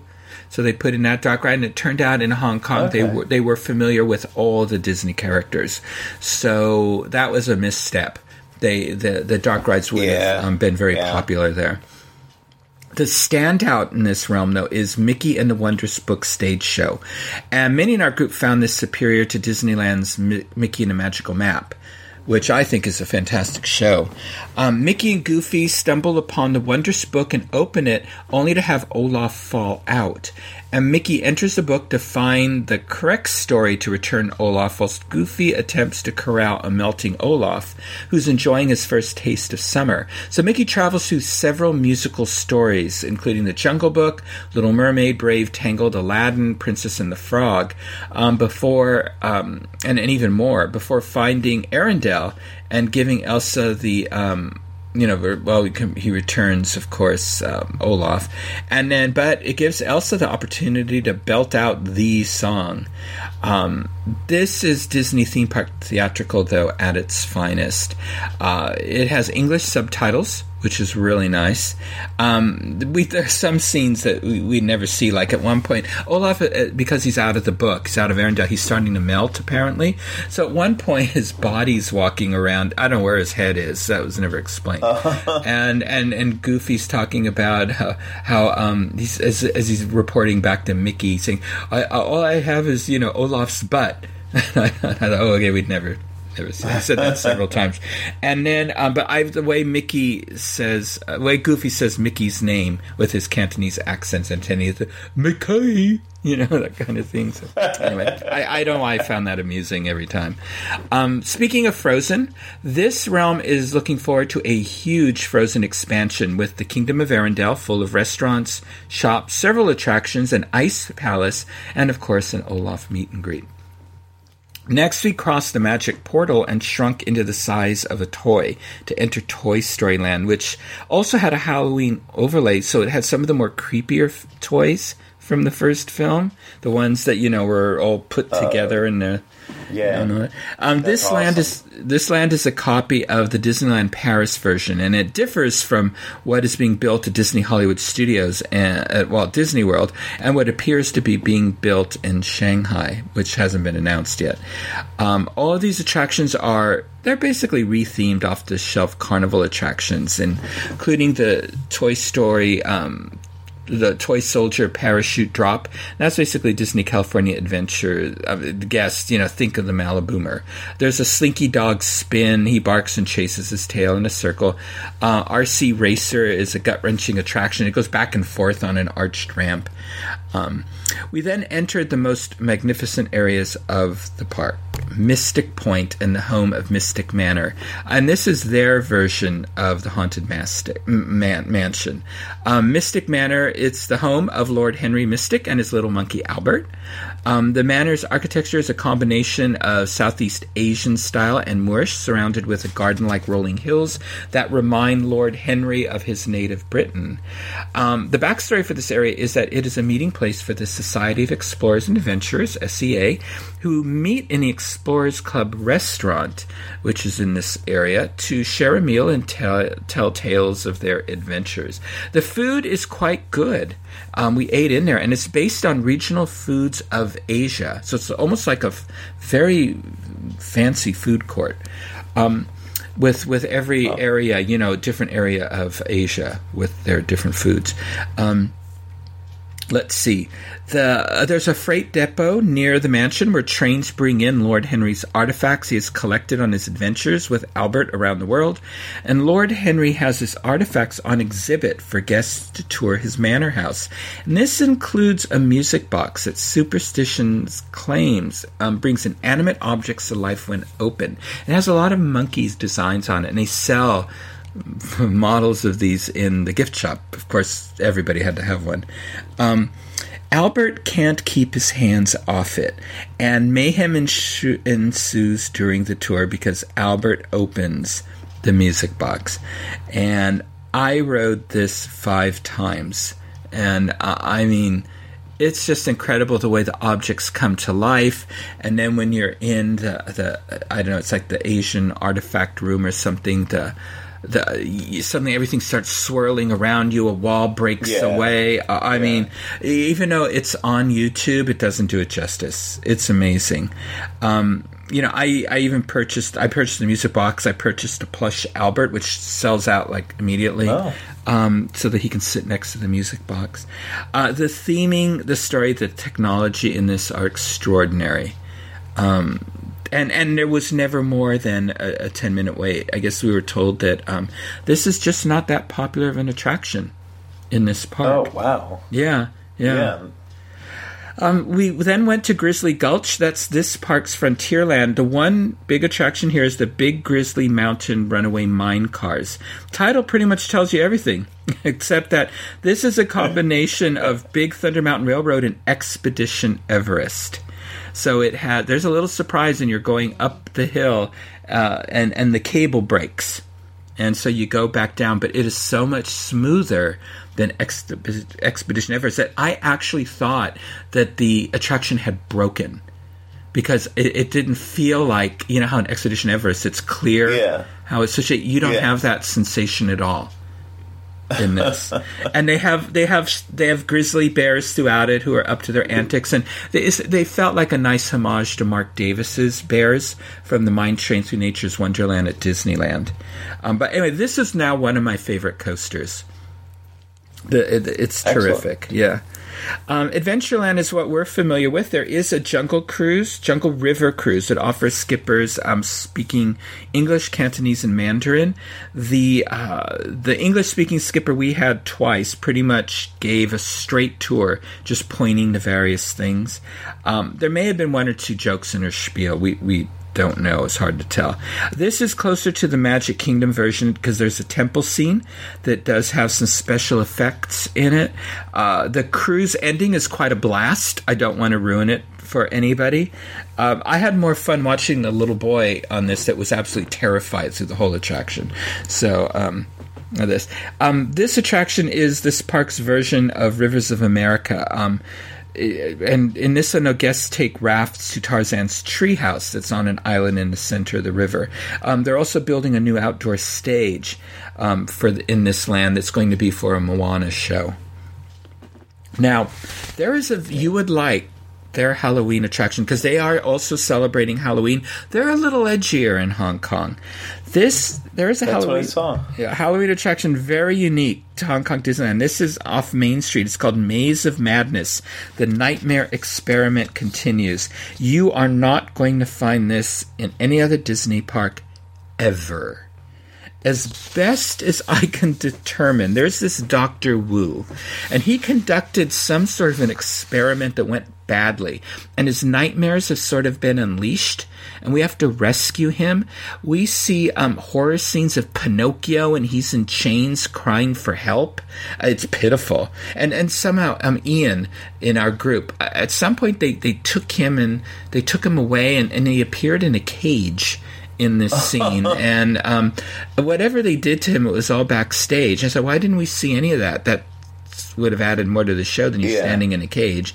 Um, Yeah. the, the, there's a Mad Hatter scene, and this is the Tim Burton version. The Mad Hatter. Um, he gets he pulls a guest from the group. Well, the thing is, because we were all adventures by Disney, when he pulled this guest out, I thought, who's she? How did I miss her all these days? From the park, I don't recognize her at all. And well, of course, she's a plant, and but you would Yeah. normally you wouldn't know that. And so he tries to um, fit his little hats on her head, and he doesn't. And then he tries to get this thing that like make crush her skull so it's smaller, and then he ends up decapitating her. So um, anyway, so so there's a this is a little darker side to all this. There's a Monsters Yeah. Inc. scene. There's a Beauty and the Beast scene, and in this one, at some point, Doctor Wu appears, and I don't know what he's saying to us, but then he transforms, or or he is overtaken by a really frightening Satan with like big wings, and and I mean it was Wow. intense. And then we leave an exit on the main street.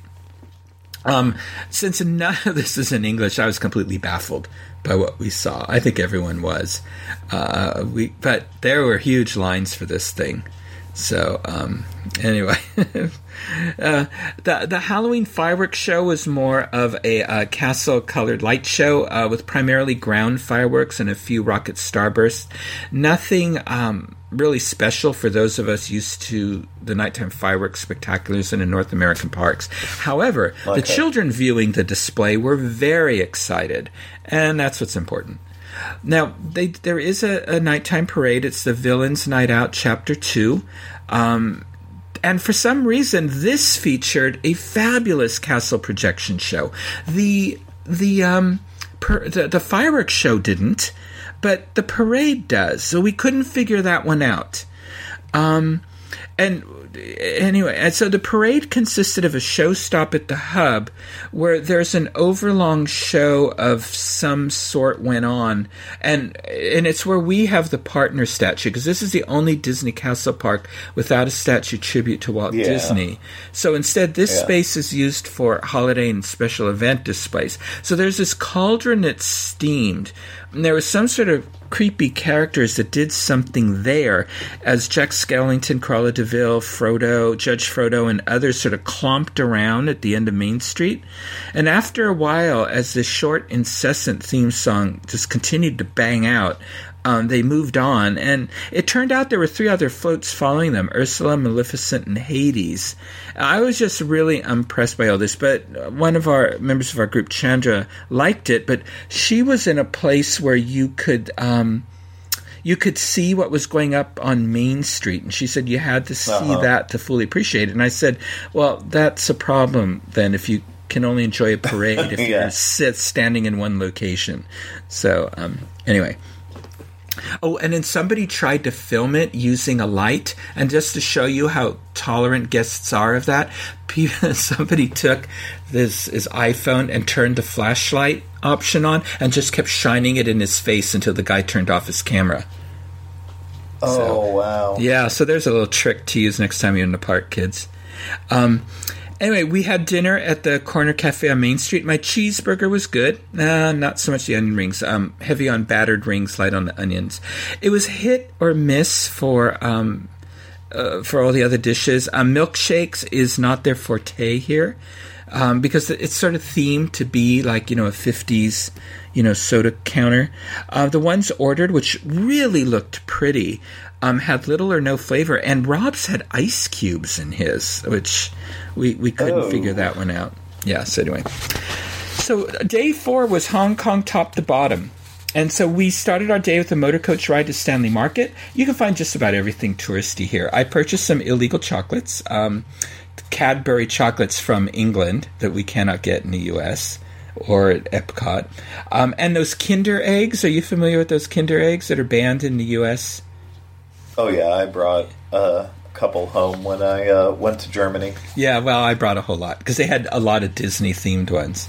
So, for people who don't know, Kinder eggs have they're, they're these chocolate eggs that are hollow and they have a little toy inside. And apparently, everywhere else, it's children can eat them, but in the United States, we're very frightened. Our children uh, will swallow the toys because they Exactly. can't. So, um, they're they are coming out. They've designed a U.S. version of them where the egg is sort of separated in two when you open it.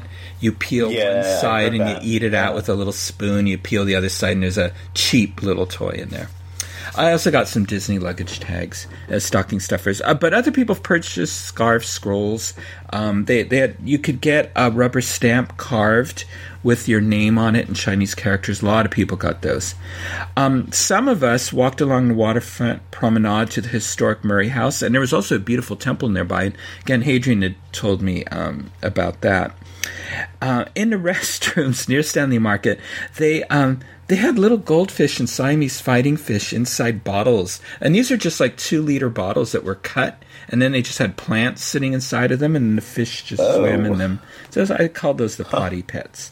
Um, we then boarded our coach for a ride up to Victoria Peak to take in a magnificent view of the city. Very modern shopping malls were also up there. Uh, if you do visit, don't be enticed by the signs leading to a large can of Coca Cola. It's not worth it. Um, I particularly enjoyed my Ovaltine soft serve ice cream at the McDonald's there. So um, we enjoyed lunch at the Peak Lookout restaurant before taking the funicular back down the hill to our motor coach. That was a lot of fun. And we drove through Hong Kong, took a brief ferry boat ride to Kowloon before heading back to our hotel. And on our last night, we ate in the World of Color table service restaurant at the Explorers Lodge. And the food was quite good. I mean, even good pizza. Um, not sure why this is named World of Color since the theme doesn't seem to be carried through into the restaurant, which was sort of white. Um, we did get desserts to go from the bakery next door um, to the restaurant. I'm not big on cupcakes, but I had this Mickey Mouse chocolate mousse cupcake that was fantastic. So um, everything there was good.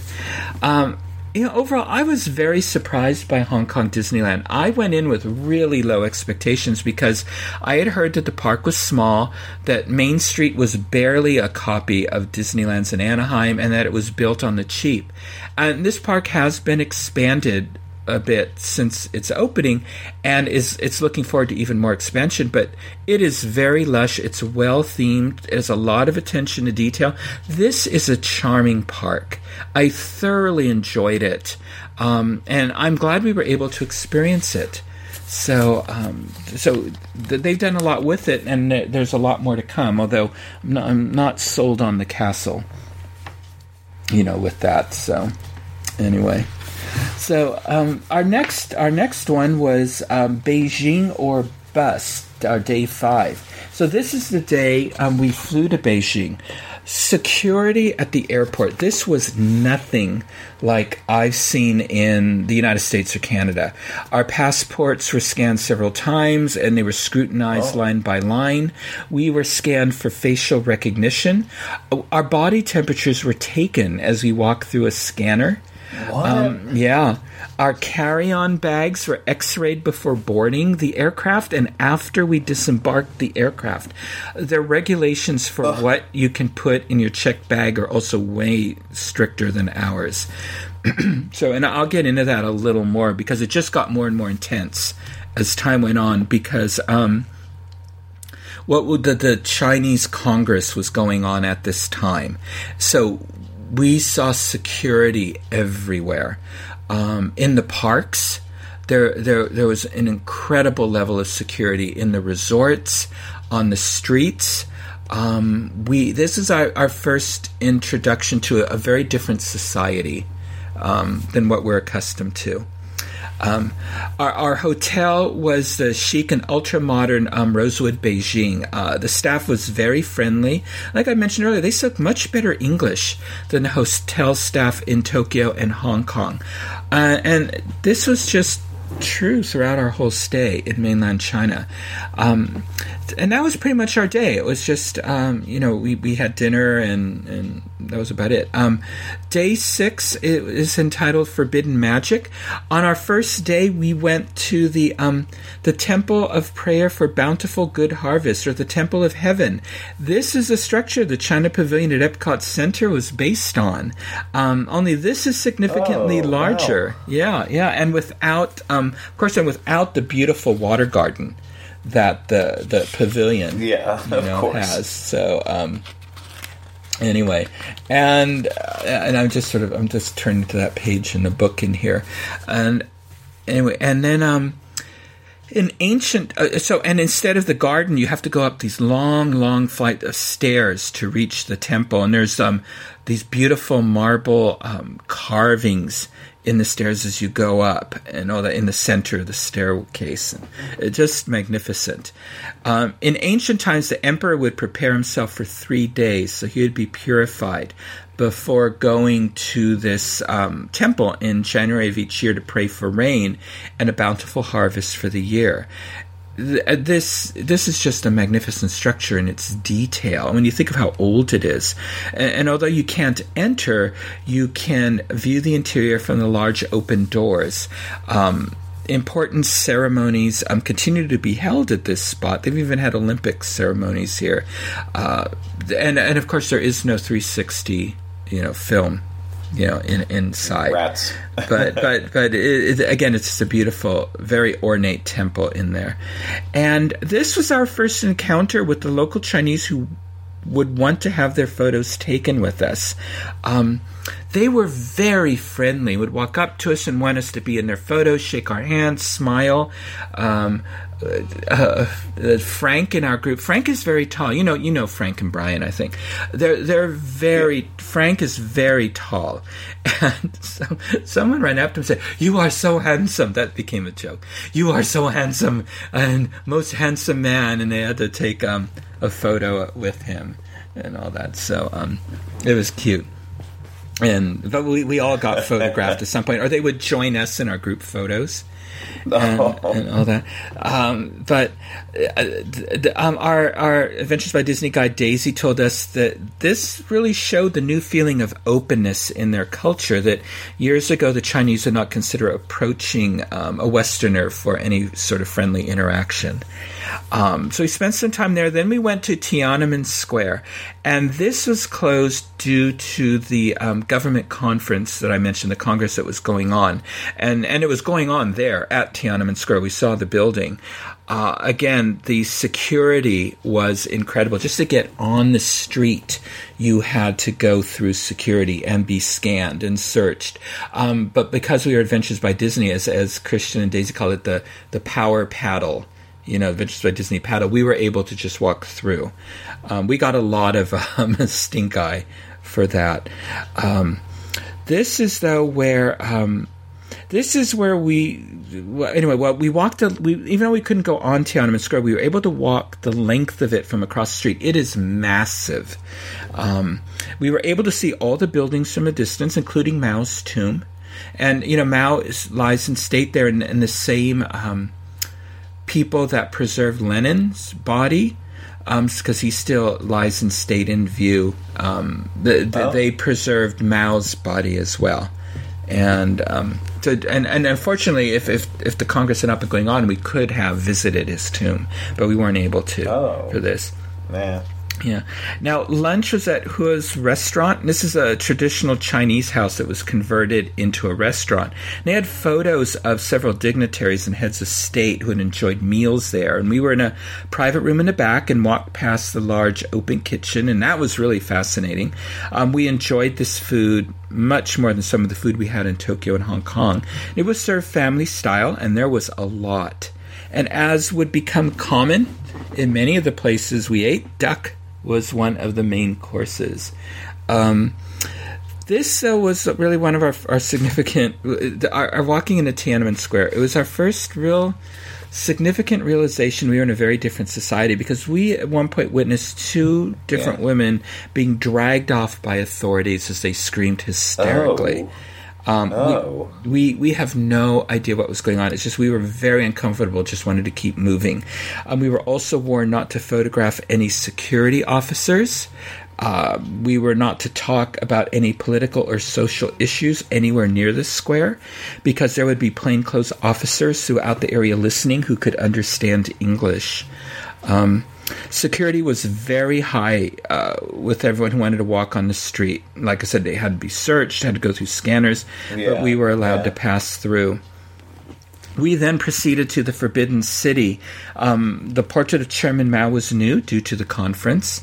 Um, the Tiananmen Square had also been scrubbed so clean you could allegedly wipe the ground with a white shirt and it would still be white. And it was, and, and there were flowers everywhere. I mean, in in the city, um, again for the conference, and, and huge um, displays on Tiananmen Square of flowers. I mean, enormous displays of flowers. Um, I was unprepared for the immensity of the Forbidden City. I mean, we have seen photos, but it's multiple buildings and rings and rings of buildings with large squares in between them. And um, it was built to house the emperor and his family, plus 10,000 servants, including his concubines, eunuchs, and 7,000 maids. Um, some of the buildings have been restored, whilst others are faded. Um, we were able to view the preserved rooms of the Dowager Empress, or the Empress Orchid, um, when she was a concubine. And then there are other preserved rooms in the western wing of the palace, but only heads of state are allowed to view those. Um, the government is finding it difficult to maintain and restore the, this vast palace due to the enormous cost that it is taking um, to maintain it. it. It is just breathtaking. Um, you know, it was it, again. It was one of those moments that you know I never thought I would ever be here. You know, um, and like I said, n- nothing does it justice. You know, no photos, no Yeah. documentaries. I mean, nothing, it, it- and it's overwhelming. Just the the size of it and this how sprawled out it is, and we only saw a very small part of it. So, so after the tour, we returned to our hotel, and dinner was on our own for the evening. A member of our group, um, Kevin, was I told Carol, Carol Kevin from Houston, um, he arranged for um, a group of us to go to dinner at TRB, and this is a very elegant and modern restaurant. It's in a former temple, so we took two cabs through the streets of Hong Kong, and we were treated to a really wonderful and exotic meal. I had sea bass for my entree; it was excellent. Um, our server Francisco, though, turned out to be from Spain. He was now living in mainland China. He spoke perfect English, which is probably why he was assigned to us. We had a private room. And he had been a cast member at Epcot and an assistant server on the Disney Fantasy. So he Oh, was so. wow. th- when he told us this, he said, "Oh boy, do you have the right group?" He was thrilled. Yeah. he said it was oh, Adventures by Disney. Anyway, and so he hopes to um, settle in San Francisco someday. I asked him why, and he said because it's more open, and but because of the food and wine that's there. So, um, in addition to our multiple courses, also the because you could order a fixed meal or you could select your own um, four or five course meal. So, and that's what most people did. They selected either a four or five course meal where they could choose what they wanted. Um, and then, uh, but but then also they the restaurant treats you to additional appetizers and additional desserts. And there were a couple times though, Chandra, she was like in this cursed spot. Uh, They kept bringing her the wrong things and all this stuff. And what would happen is is that as as the food became prepared, the servers would line up outside the room, all perfectly still, holding their trays full of food until um, until uh, uh, Francisco came by and sort of approved everything, would start telling them where to put them. Well, at one point, they um, gave Chandra the wrong thing. And so I don't know if we were switching or what happened, but when he found out, he was not, Francisco was not happy. And then he goes, and now these people are holding trays of food. And he just suddenly, he's talking at them a mile a minute. And then he just sort of, he then bangs his hand on a tray, and we thought, "Oh my gosh, they're going to drop the tray!" And so, Oh anyway, wow! yeah, and uh, and then when then when then when the young lady was putting out the um, for our for our main course, she was putting out the silverware. They gave Chandra a fish knife, which I would never have known it was a fish knife, but Chandra did, and she had ordered. I think she had ordered lamb, and um, and so she asked me, Michael, what did you order? And I said, Oh, I ordered the sea bass. And she said, Oh, I think this knife is used, but she didn't want to get the girl in trouble. So she said, After she leaves, let's just switch. And I said, Oh, that's fine with me. But she had overheard us. So she came and made the switch and then just said, Thank you. we were worried by the end of the night she was going to be fired because she, Yeah, um, yeah. she, she, it was like everything, always bringing the wrong thing to Chandra. It just, uh, we, we just don't know what was going on there. So anyway, the end of the meal, um, Francisco brought two domed sort of mousse desserts on plates, and then written on the plates on one said "Welcome to TRB," and the other it was "I Heart Mickey." And then they take a complimentary photo of you. Francisco insisted on being in our photo and holding the. Um, holding the, the you know the the I Heart Mickey dessert. It was funny. Uh, the only Yeah, sour note was we had to wait like 45 minutes to an hour before the cabs arrived to transport us back to the hotel. We also learned cab rates can vary wildly. Uh, it, it just like you know we paid like 22 yuan and um, or Hong Kong dollars and. Um, Another group paid 37, and uh, anyway, so we, we don't quite understand how that all worked. But as exciting as this day was, for many of us, the next day was even greater, and that pun is intended because it was our visit to the Great Wall. And that was our day seven. This would prove to be the highlight for many in our trip. We rode a motor coach to the Great Wall area. Now, first there was a visitor center and lots of vendors, mostly selling the same touristy items, um, you know, and models of the Great Wall. I climbed the Great Wall, and I love BJ sweatshirts. I had to have it explained to me that BJ meant Beijing. I, I thought I could make a killing selling these sweatshirts at the Folsom Street Fair in San Francisco next year, until somebody told me it meant Beijing. Although I still think I, I could I could have a, a little um, vendor vendors you know kiosk with these. Um, and uh, now uh, many of the same items we had seen at Stanley Market in Hong Kong, like scrolls with animals on them, um, your name carved in Chinese on a stamp, and all that were there. Um, there were also some familiar places like Burger King and Subway you know, along with traditional noodle shops.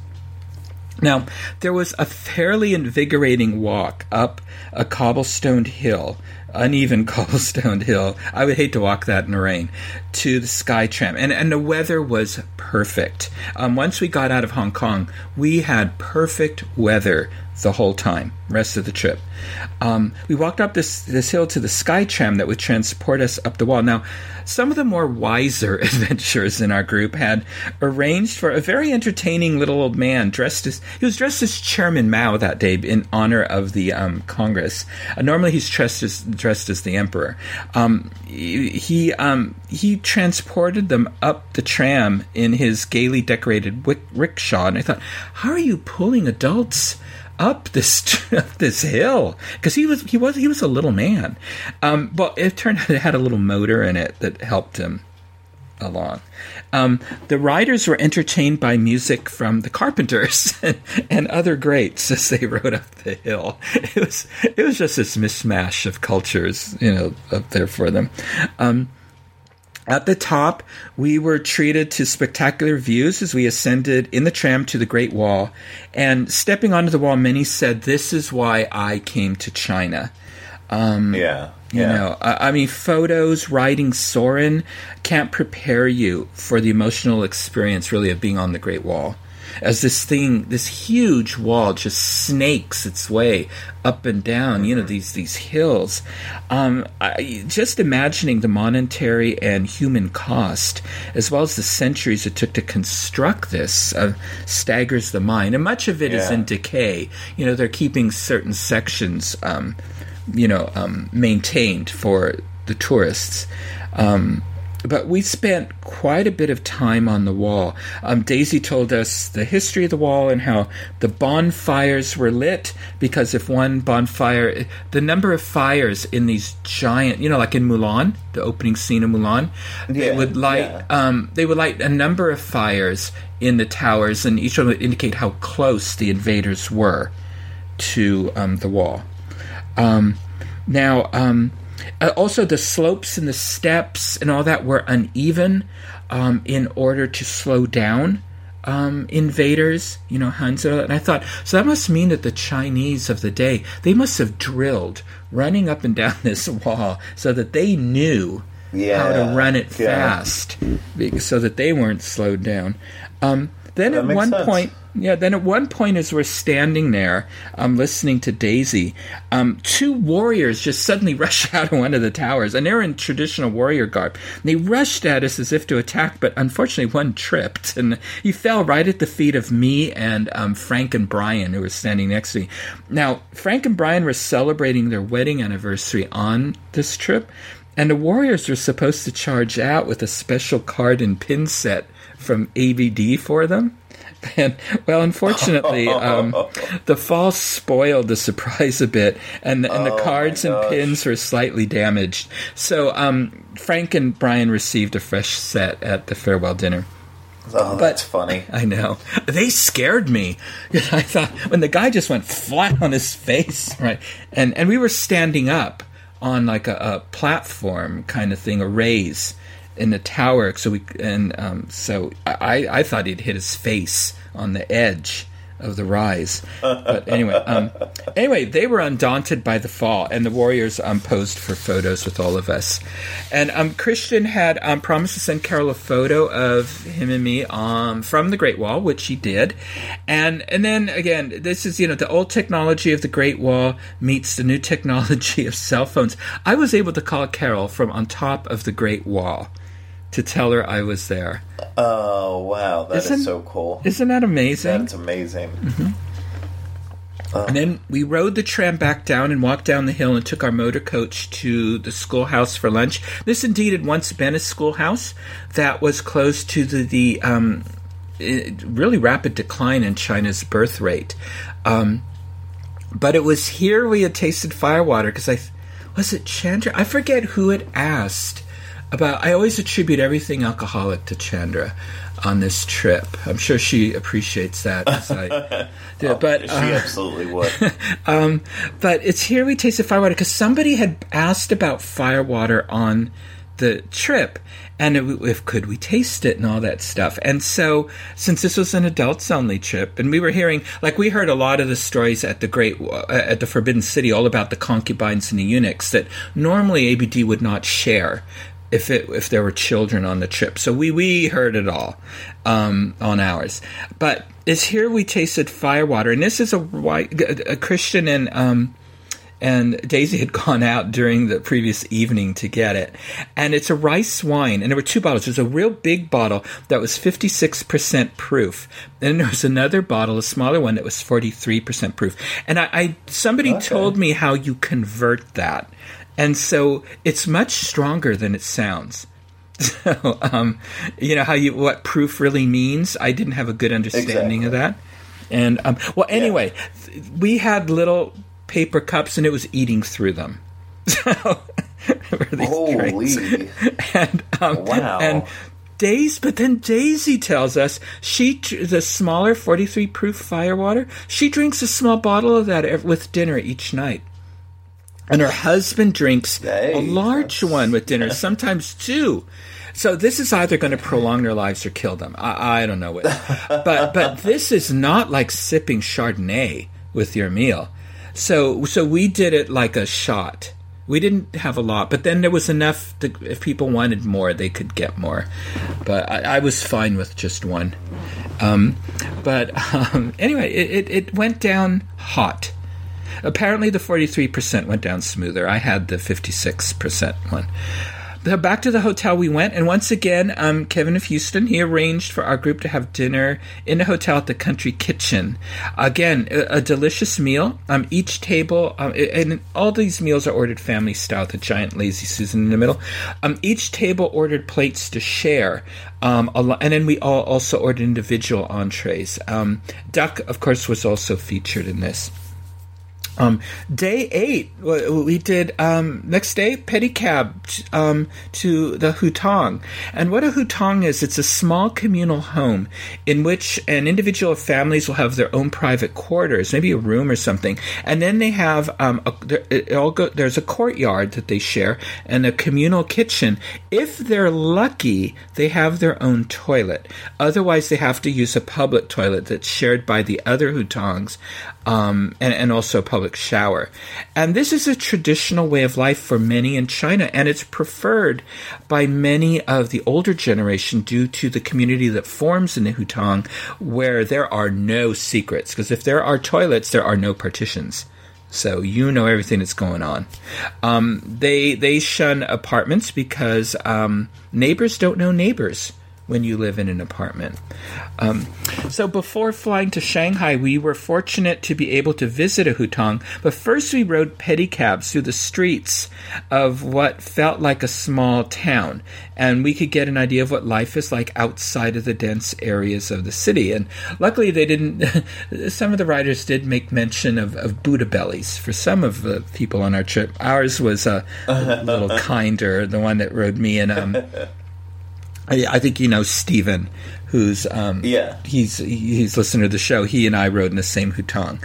Um, Oh, th- nice. There were lots of yeah, there were lots of little shops, um, outside dining, small parks. It was really charming. It was like you know Mayberry, um, China almost. Um, we arrived at the hutong where we were split up into two groups to learn about you know some um, traditional Chinese crafts. A retired kindergarten teacher um, attempted to instruct us in the fine art of knot tying. Um, she taught us the simplest of all knots. I, I struggled just as much with knots then as I did when I was a Boy Scout. I was just all thumbs with this. Um, our guide Daisy um, worked to reimagine what I created so it would resemble what um, we were supposed to create. And then at the end, this this this woman gave each of us this beautifully crafted bracelet with beads on it that she had made. Um, I'm wearing mine now, actually. And um, but but then she, I I guess they make these incredible knotted sculptures that they um, for holidays and, and other special events. And she had a number of them in her um, room that that was her residence in the Hutong. Um, Next was paper cutting, so we moved to another room. I was a lot more proficient at this, um, mainly because in our first in this project the lines were drawn for us. So um, anyway, and so this lady um, who worked with us, uh, she had worked for the government um, before doing this. So she, um, we created two simple projects. We just cut out some Chinese figures that meant like um, you know, eternal joy and, and something else. And then um, she gave each of us um, a very intricate design that she had cut like with like a little tiny exacto knife. And then she again had fabulous, huge paper cuttings, you know, displayed, you know, around her um, residence. Then it was on to a local park where we learned the Zen of Yo, you know, the art of the Chinese yo-yo. And you know, you've seen this. This is where you have two sticks connected with a string, and then you have this cylindrical Yeah, yo-yo you yeah, try to balance and spin and toss and catch on the string. Yeah, our yo-yo master, who's I don't know, he looked like he was 102. He performed some incredible feats. Um, so I videoed some of it. It's on my Facebook page. Um, before he taught us, I I was just happy. I figured out how to spin it and keep it spinning. Um, I could finally toss it up by the end, but catching it was just a different story. But Cynthia in our group, um, she got so good at tossing and catching it that she drew a crowd. and some of the locals were amazed that this was her first attempt Oh wow! doing it. Yeah, I think they, so were taking. Yeah, they were taking her photo, you know, and all this. Amazing. Now, I think that she, that she she's married to um, Michael. He's the other Michael on our tour. Um, I think they have a son that has one of these too. So I think now she's going to dazzle him with her her art of yo here. Um, we we had lunch at the Noble House restaurant. Ah, food was okay. Uh, there was something they tried to pass off as duck. Um, but after having had duck so many days in a row, I've become pretty familiar with it. I love duck. I, I don't know what this was, but I suspect this duck had lived a long, happy life and died of old age and asleep before being prepared for our lunch. and uh, this was one tough bird. And then, um, and then um, it was off to the airport in Shanghai. So let me get my little maps and all that out there. And this is this might be a, a, good time to talk about airport security because when I was waiting in the airport on Thursday, Wednesday in the U.S. for my flight home, I read Jackie Gailey's article for the DIS on tighter airport security in Orlando and some of the comments. Yeah. yeah. And and folks, that is nothing compared to the security we went through in China.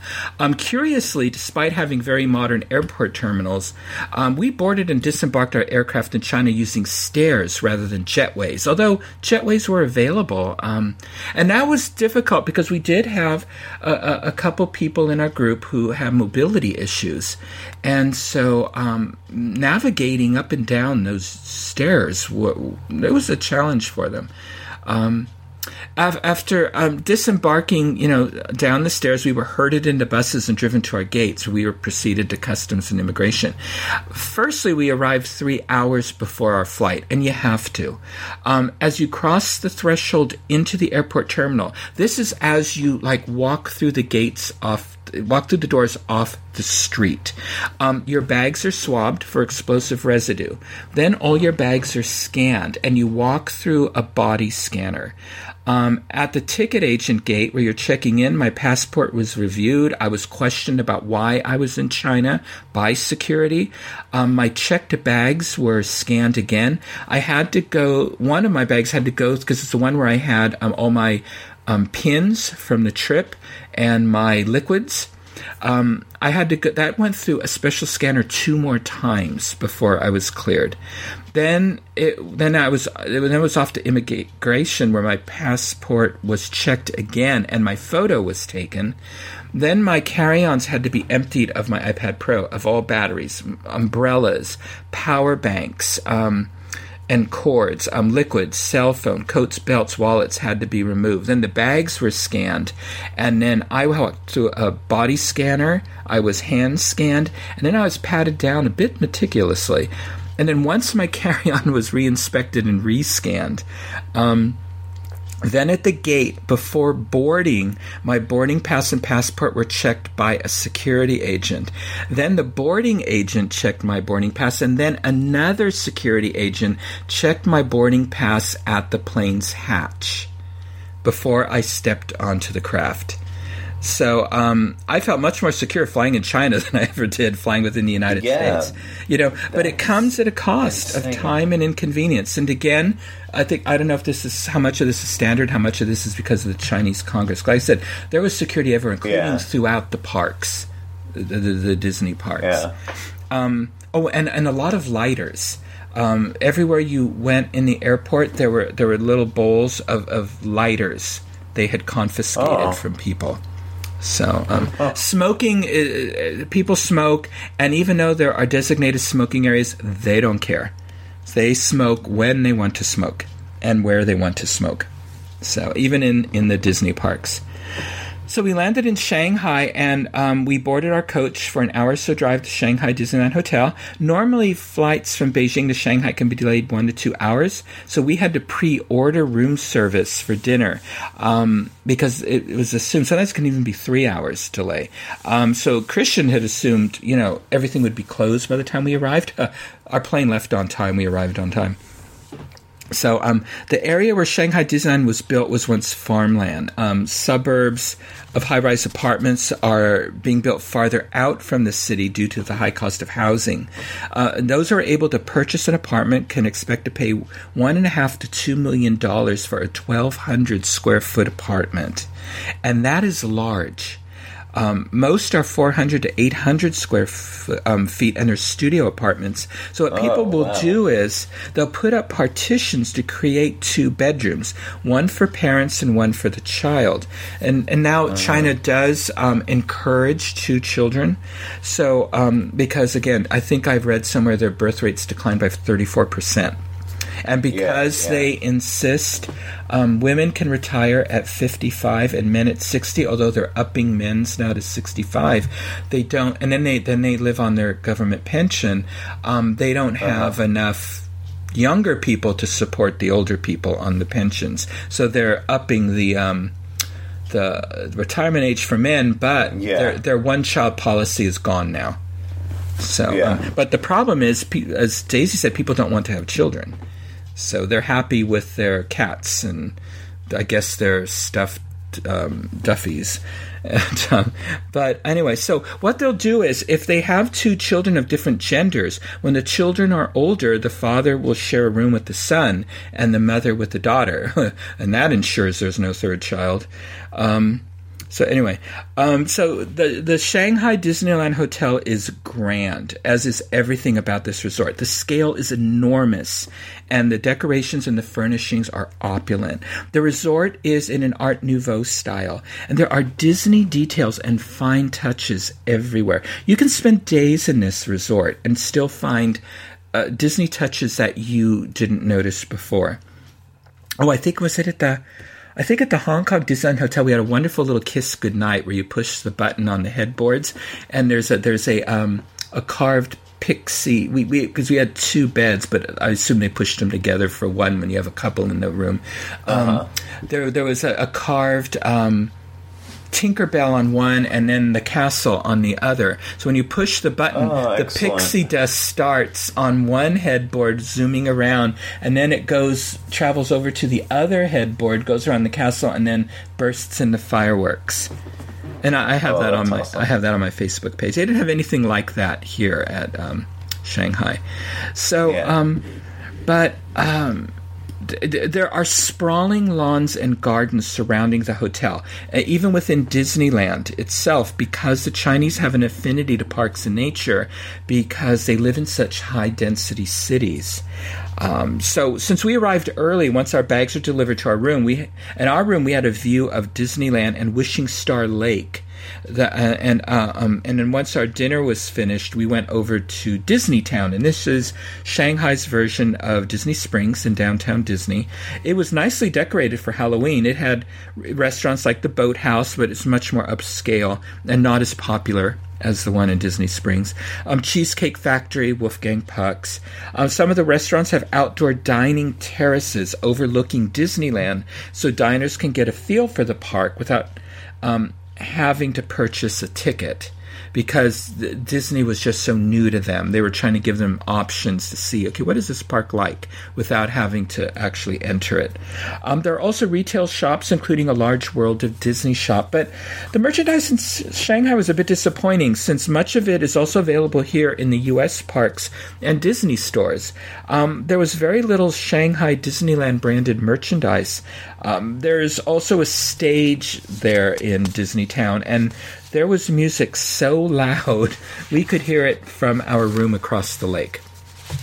So, um, No, that's nuts. Yeah. now, much of this Disneyland hotel is themed to Fantasia. They have a Bacchus Lounge, which is decorated to the pastoral segment, and it also has a beautiful view of the castle from, again, its enormous windows. They even have in the marble inlaid floors as a head of the Bacchus in the film, the Bacchus character.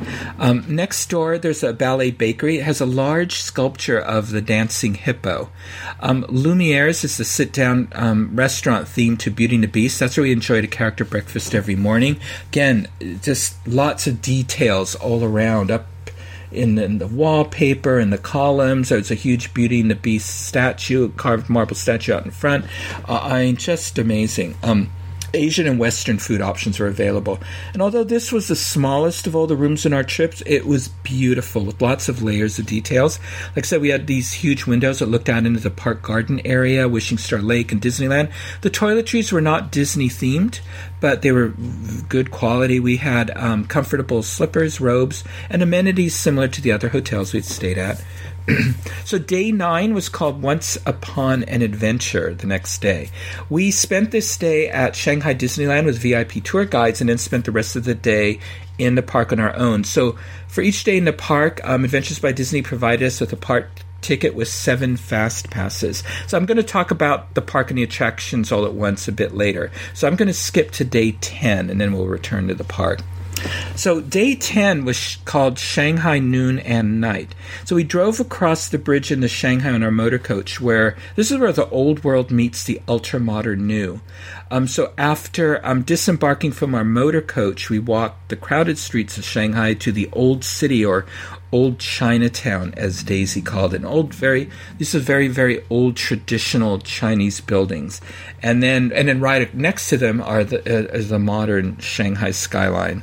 Um, we entered a very busy shopping mall that had everything from jade silk souvenirs and pork bun vendors to McDonald's, Starbucks, and Papa John's. Um, our first stop, though, was a tour of Yu Gardens with our local guide Flo. Um, Gardens were started in the 1500s by a man for his retired parents. as a place for them to stay, visit with friends, enjoy the gardens, because again, gardens are such a luxury in Shanghai, but as is typical of any large project, it took more time and money to complete, so that the man was bankrupt and his parents dead by the time it was all over. Um, after passing through many hands, the government finally took over the gardens in order to preserve it. Um, we then and and they're beautiful. Just the sculptures, the the um, architecture of the buildings. Um, dragons, are, which is a very powerful animal in the in the Chinese zodiac, were, were carved throughout the rooftops. I mean, it was just lovely. Um, uh, on the roofs also were carvings of warriors in order to protect the buildings, fight off evil spirits.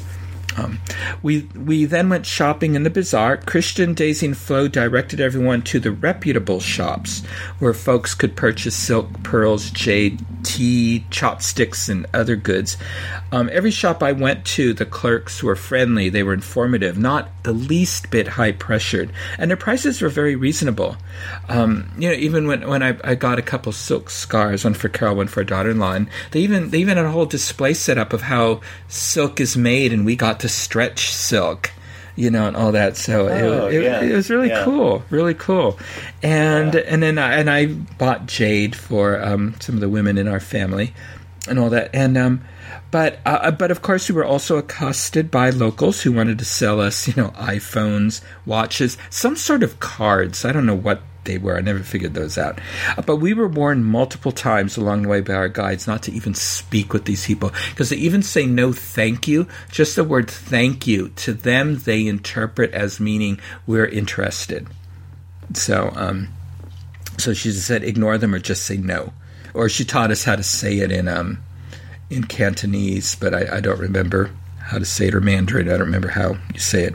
Um, after shopping and lunch on our own, we walked to the motor coach for a visit to the Bund, where we could take photos of the modern skyline on one side of the river and then the British colonial buildings. That was the um, that was their area where they settled on the other. Um, after that area was um, g- given over to them, um, we had dinner at Din Tai Fung. This is a very well known soup dumpling restaurant. There's a whole art to eating soup dumplings. I don't know. Have you ever had soup dumplings? Um, I think once or twice, but I don't really like dumplings of any Oh, kind. oh, I love them. But anyway, uh, my place was a mess by them. I, I never quite got the hang of it, but they were good. And then, and then there were other dishes as well that we could enjoy. Next on the schedule was an acrobat show at the Shanghai Circus World, but some of us opted out of that so we could return to the Bund because um, we wanted to see the Shanghai skyline at night. So Daisy called uh, us an Uber. Who knew they had Uber in China? For a ride to the Peninsula Hotel, which is on the Bund. And we sat at the rooftop bar Sir Elly's. Uh, luckily, blankets are provided because it was a bit nippy that night. And so we watched the night lights of the party and dining cruising boats going up and down the river. Some of the the brilliantly lit modern skyscrapers they actually do light shows on the buildings and their lights. So it, it's just fascinating to watch. And then, of ah. course, the the brilliantly lit colonial buildings of the British section. Um, you know, on the other side, just uh, and it was just gorgeous. I'm so happy that we went there. Um, when we were leave, leaving, uh, we were lucky. Instead of having to wait for the cabs, a minibus was unloading luggage, and I think it was Kevin of Houston who um, negotiated a price for the driver to take us all back to the Disneyland hotel, and it was like really cheap. So I, I don't know how that, considering that we're hearing like um, the price of gas was like ten dollars a liter or something. Um, Oh, I thought wow. I don't know how they, they make money on anything because the cab Yeah. rides were so Yeah. inexpensive. And this is our last full day together. Um, we were led by an Imagineer who is one of the creative directors for um, for Shanghai Disney. His name was Keith, and he had been with the Disney company for over 20 years, and he worked on projects for Tokyo Disney Sea and Hong Kong Disneyland before working on Shanghai Disneyland. And he's also the head of the team that stays with the parks after they're built, the international parks, and makes sure to keep the show going. Or um, and Joe, in who's our Hong Kong Imagineer, she's also part of that team, uh, just to make sure that the parks, whatever they decide they're going to add, that it sticks to Walt's vision and philosophy. So it's nice to know that the Disney company and Imagineering, you know, are are committed to that. That they that they, they have people stay Yeah. there in order to keep that going. Yeah, exactly. Yeah. We learned that this is the first year of Halloween in the park, um, and they're continuing to work to see how um, edgy they can get whilst keeping it family friendly. Um, so everything at Shanghai Disney is built on a huge scale, which gives it a very different feel than any other park. And the, you know the motto we've heard: authentically Disney, distinctively Chinese, and this has been incorporated throughout the philosophy and design of the park. Now the entrance is the largest of any Disney park. I guess if you don't include hotel entrances, and it resembles a train station to most of us Westerners. Um, but you know, when is a train station not a train station? Well, here because there's no train. Um, I asked Keith about that, and he said a creative decision was made to not include a train surrounding the park because it can be restrictive, you know, to the growth of the park. And I thought, no, you know, that's sad. Yeah, yeah. When you enter the park, you are on Mickey Avenue rather than on Main Street USA. And this was done because Main Street would not resonate with the Chinese. And we saw, you know, some of this at the D23 Expo last June. Um, Mickey Avenue was designed to promote the Disney characters and to tell not only their story, but the story of Mickey Avenue whilst conveying the welcoming feel of Main Street USA. So, for example, the Marceline Hotel, which is the carefree corner, um, houses a pin shop and photopass counters, but the artwork on the wall tells the story of the creation of Mickey Avenue, and this history doesn't exist anywhere else. Next door, the Sweethearts Confectionery Shop, that's the former childhood home of Minnie Mouse, and it tells her story in artwork of her life growing up on the farm and of how she and Mickey met. Um, there's an Italian ice cream shop, and it tells Donald's family history in it. I mean, who knew Donald was Italian? That just, I had no idea. I just didn't know that. Yeah, well, he is in Shanghai.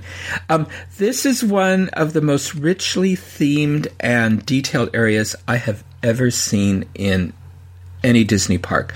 Virtually every building, every piece of architecture conveys a story or feeling. There are nods to silly symphony shorts throughout the avenue. There are many humorous touches. Um, for example, the Three Little Pigs hardware and repair store is right next to the Big Bad Wolf Demolition Company. So um, I, I don't know if many people would notice that. But I just thought that was cute. Um, the next day, I spent a couple of hours just looking at just all the details of Mickey Avenue and taking photos. And that's when I enjoyed that delightfully themed ice cream sundae I mentioned earlier in the show. And I'll, I'll have photos of Mickey Avenue in the coming days on my Facebook page. In all the Asian parks, there's a lot of Disney themed food, like I said, and I, I just don't understand why our parks can't do the same. Um, at the end of Mickey Avenue, instead of the hub or Central Plaza, there is the Gardens of Imagination. And again, this was due to the Chinese affinity for parks. Um, and it's also why there's a large green picnic area in Fantasyland. And so this is just a large um, walking area, park area. Um, that you can view the fireworks or fireworks uh, castle show from here. Um, the Dumbo attraction and the carousel, which is themed to Fantasia, um, are included in the Gardens of Imagination, and that was done to give it a, a, a Tivoli garden feel in this area. Now, interestingly, rather than the partner statue, this park has the storyteller statue from Disney California Adventure. Sitting there, and um, and again they say it's because this depicts Walt as the storyteller, um, as the because the whole park is dedicated yeah. really, especially Mickey Avenue, to telling the story of the characters. Um, another, yeah, yeah. Another unique feature is the Garden of Twelve Friends, and this is more of a large sitting area than a garden. This really bothered Chandra. She's going to get it out of her head that this was. Um, not a garden. um, this has hand laid mosaics of the 12 signs of the Chinese zodiac in Disney characters, though. And there's some also some exquisite hand laid princess mosaics in the castle, um, one for each season of the year. And Keith said this park has the highest percentage of guests who stay from opening to closing than any other park. But I was thinking that, you know, this park also closes at 8 p.m. And so I'm rather than 1 p.m. like our parks do. So I'm wondering if that's yeah, a contributing that's... reason for that. Yeah, it's very early. Yeah. Um, they don't offer annual passes. Instead, the park offers seasonal passes, which have exceeded expectations in their sales. They've recently converted over to a digital fast pass system using your cell phone. It's free and fairly easy to use, as so long as your phone is charged. Um, they were doing this because people were um, hawking fast passes at the gate. That's the one thing. Like when you leave at night, leave Disneytown, all that after, because Disneytown closes, I think, 9 or 10. There are people standing okay. out there selling souvenirs that they've gotten from inside the World of Disney store at, I'm sure, inflated oh. rates, or I don't know if they have you know, stolen them or what? Because again, yeah, there were yeah. times when I was walking around that Disney store and I had a cast member like right next to me, you know, the whole time. Um, Keith took us. Oh, oh, just off the Gardens of Imagination is the Wandering Moon's restaurant, and Keith believes this is a crown jewel of the um, authentically Disney, distinctively Chinese philosophy. Um, Wandering Moon is he's a traveling poet who brought the stories of each region of China through food into each of the dining rooms, and this is a this is a beautifully designed restaurant in traditional Chinese style. And some of us ate here, and the food was quite good. Um, Keith took us into Adventure Isle, which is based on the sky and, and the image of the thunderbird, the land, and the fanged cat and water, and it was a serpent. Um, a very unique attraction here is the Challenge Trail. This is an obstacle course that um, Joe Rohde, um, we were always a day behind Joe Rohde on this trip. Uh, he was touring all the parks as well, and people were following him on Twitter. Um, Anyway, he would like to build this in Animal Kingdom. Um, this will never be built in Animal Kingdom. Um, anyway, you're harnessed, at least not in this form. Um, you are harnessed in before you um, take on the challenge of three obstacle courses that vary in difficulty. And you're walking over bridges that are like broken bridges. There's there's one where I opted to take the easy way out because it was this ledge, mm-hmm. uh, really narrow ledge and a waterfall. And I couldn't find so you're getting wet. I couldn't find yeah, the, handholds yeah. or anything. So I thought, forget it. Because one woman did slip and she just swung right out, and then Stephen from our group managed to grab her to pull her back in. And I thought I would have just been oh hanging there, gosh. and I would have been on everybody's yeah. social media page. So I don't know how I would have gotten myself back you know, over to that. Um, anyway, the nice thing is, as you're as you're leading, your um, harness is attached to like a rail, and you can switch the rail between the three courses. So if you want to do something challenging, one challenging thing, you can do that. But then you can opt on the next next obstacle, if you want to do the mid, medium one, you can switch over to that track and do the medium one, and and so it so you can you know basically chart your own course you know, in this. Um, there is a large mountain and waterfall in the center of the challenge show that's beautifully done. And the same crew that did the rock work for Cars Land and Disney California Adventure and Pandora in Animal Kingdom did this rock work. Now they're working on Star Wars Galaxy's Edge in Anaheim. And um, Treasure Cove is the pirate themed area and home to the marquee attraction of this park Pirates of the Caribbean Battle for the Sunken Treasure. And this tells a very different story than any of the other um, Pirate of the Caribbean attractions. There's some nods to the classic attractions, but this is on, uh, like everything else in this park, this is on a much larger scale. Now, Treasure Cove itself is home uh, of very jovial pirates. This is after the British have left. Um, and, and so they tried to convey that uh, that this is a different type of pirates than what Chinese culture is accustomed to.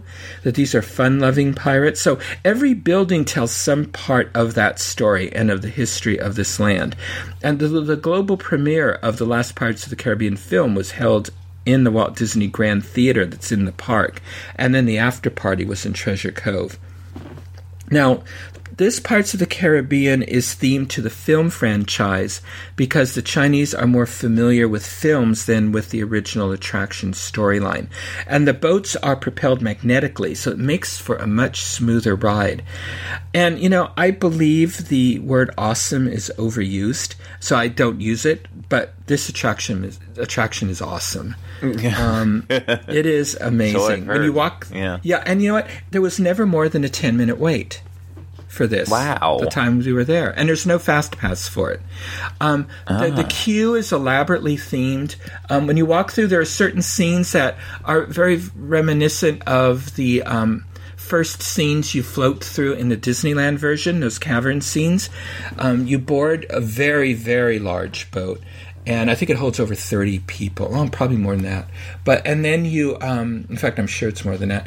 And then you um, go through and you go. There's a dining area, but it's a counter service dining, but it's similar to the Blue Bayou um, in the look. And then the story starts, and the whole thing is is that the um, you, you're going through caverns, but the pirates are um, they're already uh, they're skeletons, and so and then and even like some of the scenes that we see at the end of the Pirates of the Caribbean attraction, like you know the three pirates in the in the jail and they're trying to entice the dog with, Yeah, that's holding yeah. the key. They're in skeletal form in the beginning of this, including the dog. Okay.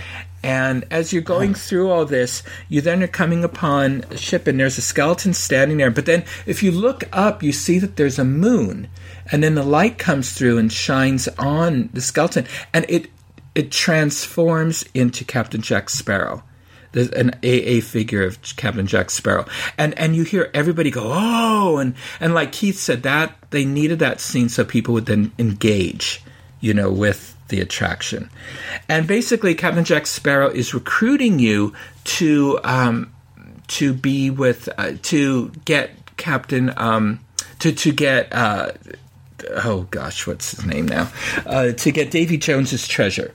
And so you're recruited to be part of his crew to get it. So as you're going through this, so then suddenly you go underwater. A great effect, done much better than um, the Little Mermaid attraction, but also because it's bigger. And you um, go through, and then you're underwater. And again, you're going by scenes, and you. Um, that that they do such a good job. Even the way they make the the seaweed float that looks like it's really in water. It's amazing. And there's projections in the background to give it that water movement and feeling above you. And then you come across uh, a couple of the pirate guys from the films in um they're in stocks, and I don't know what they're saying. And then, um, then the hammerhead guy you see, and he says uh, he pops up from behind the treasure because we we come across the treasure, and he says, "Oh, if you want this treasure, you're going to have to fight for it with Davy Jones." And then you go in through like you're you're you're sort of sailing in and out through wrecked ships because one of the first scenes you see is this huge, huge expanse of um, where you're underwater, and the pirates are there. One of the three of them are fishing, and and you're underwater. and There's all these wrecked ships. There's a giant kraken that's. Um, you know, swimming away and all. I mean, it's amazing how they got that. It's like they perfected somehow that 3D, you know, 3D effect without glasses. And then they, um, and then you you told you have to fight Captain Jack Sparrow. And, I mean, I'm sorry, you have to fight um, Davy Jones, and then then you come across the most awesome Davy Jones figure, and he's playing the organ madly and saying, "If you want, if you want the gold, you're going to have to." Uh, um, come up and fight for it above, you know, on the water and all that, and then and then you go another room. Suddenly, it's you feel like you're really going up. You just suddenly raise up all the ships that are at the bottom. They, they start raising up, going to the top, and you you I don't know how they do it, but you almost feel like the pressure on you of yourself raising up when it's probably it's just the projections. And this um, this room, this domed room and screen is larger than the one used for Soarin'. So, and then um, Wow, and then there's a big. big, huge ship battle. Ships are sinking. Um, the uh, captain uh, Captain Sparrow's on one ship, and across from him is um, is Davy Jones, and they're shouting at each other and shooting cannons back and forth. And you're we're sailing right in between them, and then um, and then. They, they're they're uh, you know they're having a sword fight, and then we go inside one of the wreck ships again, and then um, and then they're they're again they're battling they're they're on swords they're, they're having a little sword fight and captain jack sparrow jumps into his little boat and he has a cannon he lights a cannon shoots off and he misses um Mrs. Barbossa or Mrs. Jack Sparrow, who's or Mrs. Uh, I'll name them. I'll get the name right sooner or later. Na- he gets uh, Davy Jones, and Davy he misses him. Davy says, "Ha, you missed me." He says, "It wasn't you I was aiming for." And what he does is he he's made a hole in the ship, and so all this water starts pouring through, and that um, plummets us back and we go backwards down the waterfall and and we even get wet and then uh, and then and they snap our photo at some point in there and then but then the photo makes it look like we're going down the waterfall frontwards instead of backwards and so then um and then we come and then we go through some other scenes and then we see captain jack sparrow's little boat there again because he's been washed away you know in the boat and there's two scenes we see um there's a scene where there's a treasure, and then Captain Jack Sparrow starts singing "Yo ho, yo ho," and you see this pile, and it glitters. It turns into the treasure, and he's holding his rum and all that. And he's been victorious. He's actually gotten the um, treasure from Davy Jones.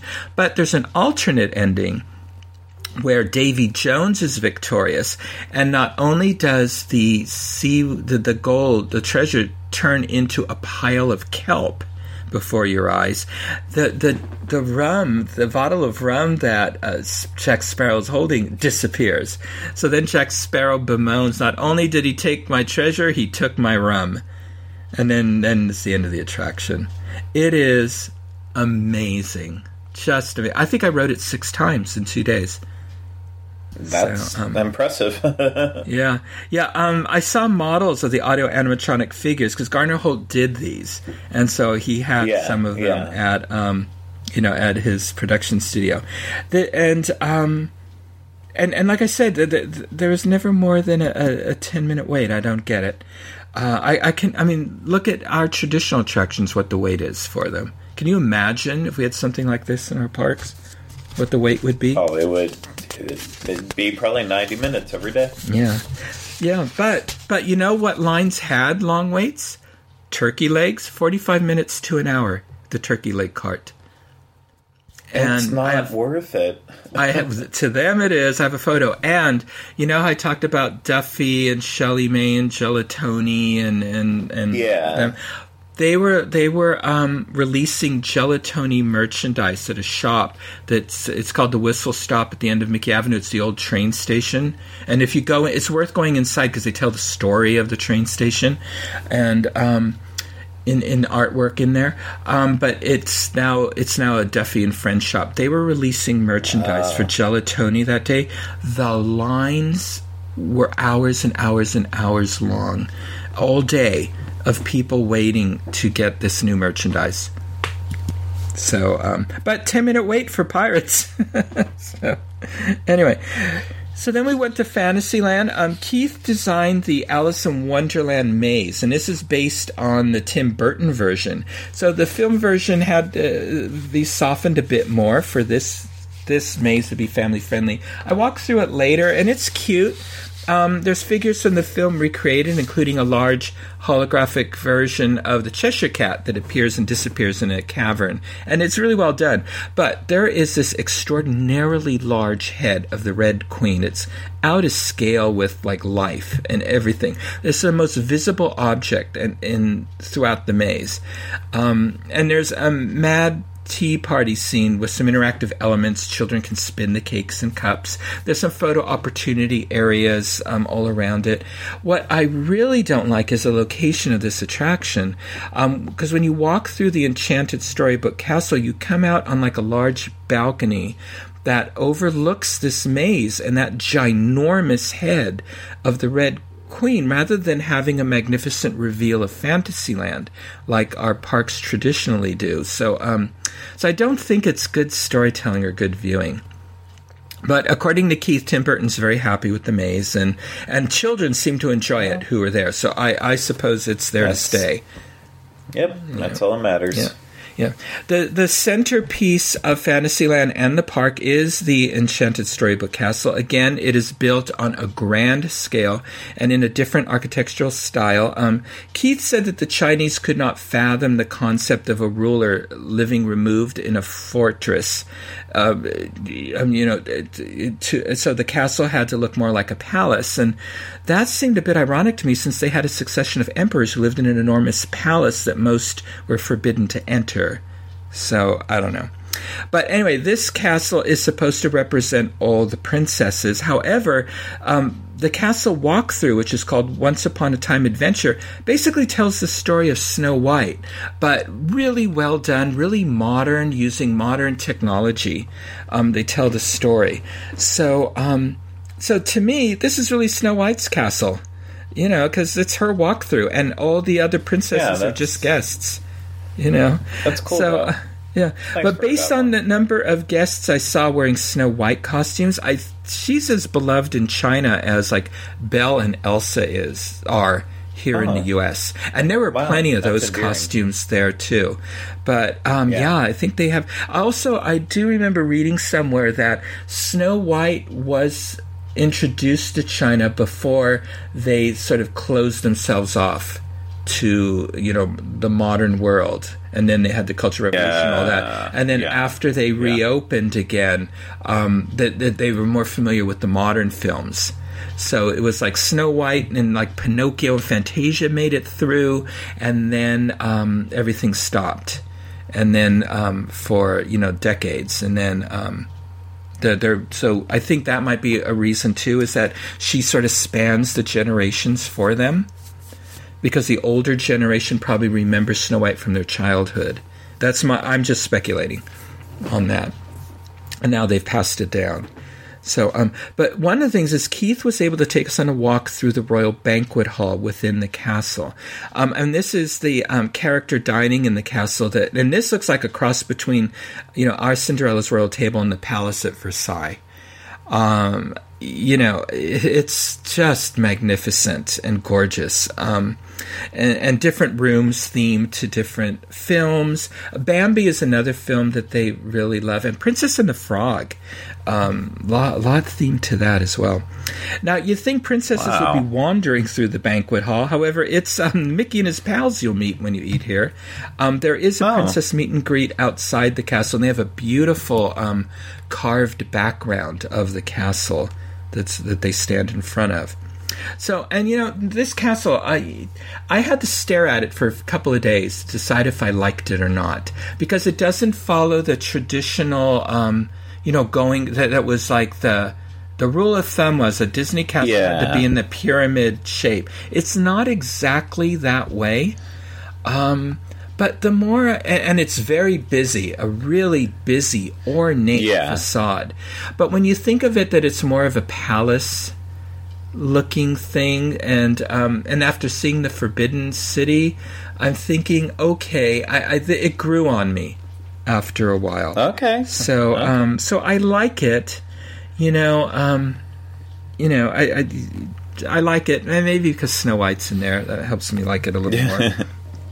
So, um, anyway, um, so but like I said, it, it took me a little while. Um, finally, yeah. finally, Keith took us to Tomorrowland. This is very different in style, design, and story than any other Tomorrowland. Um, this Tomorrowland has a large green belt between it and Mickey Avenue to show the harmony between humans, nature, and technology. To me, though, this Tomorrowland has a bit of an industrial look to it, especially with the the light and um, uh, speaker poles that they have that are, that are very I don't know, they're very tall and thin um, throughout the park, almost tree like. Um, it has multiple levels to provide dimension and different views, and it's a bit reminiscent of the film Tomorrowland. Um, to combat the problem of uh, Tomorrowland becoming Todayland, this land does not depict the future. Rather, we are in modern day Shanghai where the future happens. So, this is supposed to allow different entertainment options like concerts and fashion shows on a very large stage that they have there. Baymax also will lead you in a morning um, exercise routine um, on that stage. So, yeah. yeah, Goofy does that at some of the resort hotels too. Um, of course, the signature attraction here is the Tron Light Cycle Power Run, coming soon to the Magic Kingdom at Walt Disney World. This is very well done. It's very thrilling and it's very short, although it was long enough for me. Um, you really do feel like you are riding a light cycle in a race. Um, you know because they because they they have projections on the wall as you're going through this Yeah. and um, so you feel like you're right in the middle of it and they pull it off well the lighting is really good um, I didn't. I don't think I sat in it quite right, so I think I was a little too low. So I found it a bit uncomfortable.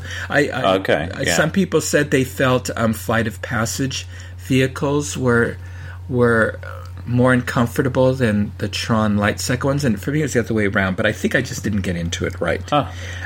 yeah. So now, now there is a shop. Curiously, the shop is accessible only after you ride the attraction. When a group of us wanted to return to the shop the next day, we had to um, be specially escorted in by a manager. Oh, wow. And then um, Scott Drake, who oh, they also have um, Tron um, Light Cycle popcorn bucket and sippy cup. That I got. They also had two popcorn buckets that were Asian themed on the outside, um, with the filigree and little hats and all that. And then they had these flat bottom Mickey and Minnie um, popcorn uh, popcorn buckets in their traditional colors. And so that that added to my collection. Um, Scott Yeah. Drake, who was the lead for the Tron Light Cycle Power Run, um, he was very passionate about including Tron as a light cycle attraction. And now he's the lead for Marvel. So, of course, the question came up um, that didn't get answered by Keith. Um, will Disney California Adventure see a Captain America Tron like coaster in its Marvel expansion? Because, you know, Captain America rides a motorcycle. Yeah. So- No, I, yeah, I agree. Yeah, and, and that ended our time with Keith, and we were on our own for the rest of the day. And, um, you know, I, I want to talk about some of the other attractions and shows that we went on during our days in the park, but this is not all of them because there were a few we skipped.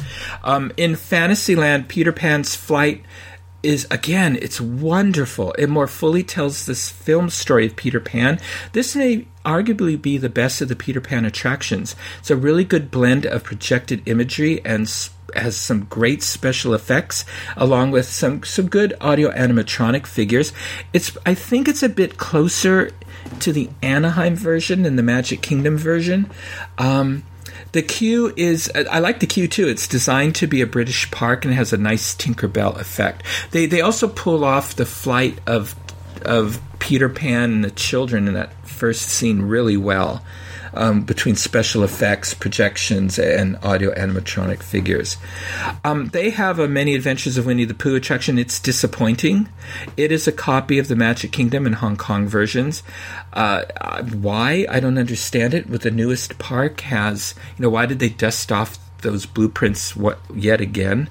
Um, the, Yeah, the, the, yeah. the only the only park that's ever given Pooh any love and money was Tokyo Disneyland.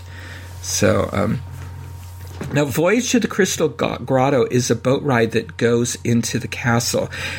I, I I rode this a couple times trying to figure out the storyline here. It has something to do, as far as I can figure out, with dragonflies, uh, and they look like the kind you might buy at a garden center to decorate your yard. And that, that's what Rob commented on. And then they're peppered throughout the attraction. Um, we sailed along with these dragonflies past fountains and statues of characters from various Disney films as theme music plays, and they're they're big, they're huge. In some scenes, the figures may twirl. More often, they don't do anything.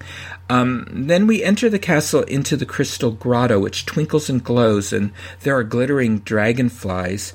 on the walls and all that. And guests oohed and awed over this. Um, then we were outside. So I, I, really have no idea what was going on here. Um, th- this is all surprisingly low tech and underwhelming. Like I said, I rode it a second time to see if I missed something the first time, and I hadn't. But it, it's very pretty to look at, very relaxing. The only thing I don't like is the boats. They're like jungle cruise boats, but they're hard topped. So um, you can't see through the canopy. So you miss some of the tops of the figures if you're sitting like across you know, on the other side of the boat. So I wish they had the canopy were different. Canopies were different, so you could see through them. Um, anyway, oh, I, I, I, some of the figures could use a touch up of paint. Um, Rob and I ate at the Tangle Tree Tavern. In the, in this land, it's themed to Tangled, and the food was fine. It was good. Um, in Treasure Cove, bunch of us saw the stunt show Eye of the Storm, Captain Jack's Stunt Spectacular. Uh, this is where, the, in Shanghai, we were having encounters with people, you know, no personal space. Um, they see a space, they fill it, even if it's in front of you or in between you and your companion or whatever. So we had been fighting that a bit along the way we had an encounter with a lady. She was going to be first in line. Well, the problem was we were first in line, but she was going to be first in line. And this was just an ongoing thing. It became a thing with us. I don't know why. I, I think because we were curious to see what was so important that she had to be first. We found out. But then when we got ushered in, there there was a pre-show which we have no idea what was going on. They introduced the characters and all that, and um, and um, it was funny. Everyone was laughing, so I guess it, it, it was it was good. And um, but we we were when we were at our rope. I noticed. I point out to our group when they open this rope, it's on my side. That woman is on the other side. We're gonna get there first to wherever she's going. So Stephen and Cynthia, they actually body blocked her uh, as we went down the and, and, people were running. They were like, like they were in a marathon running into this theater.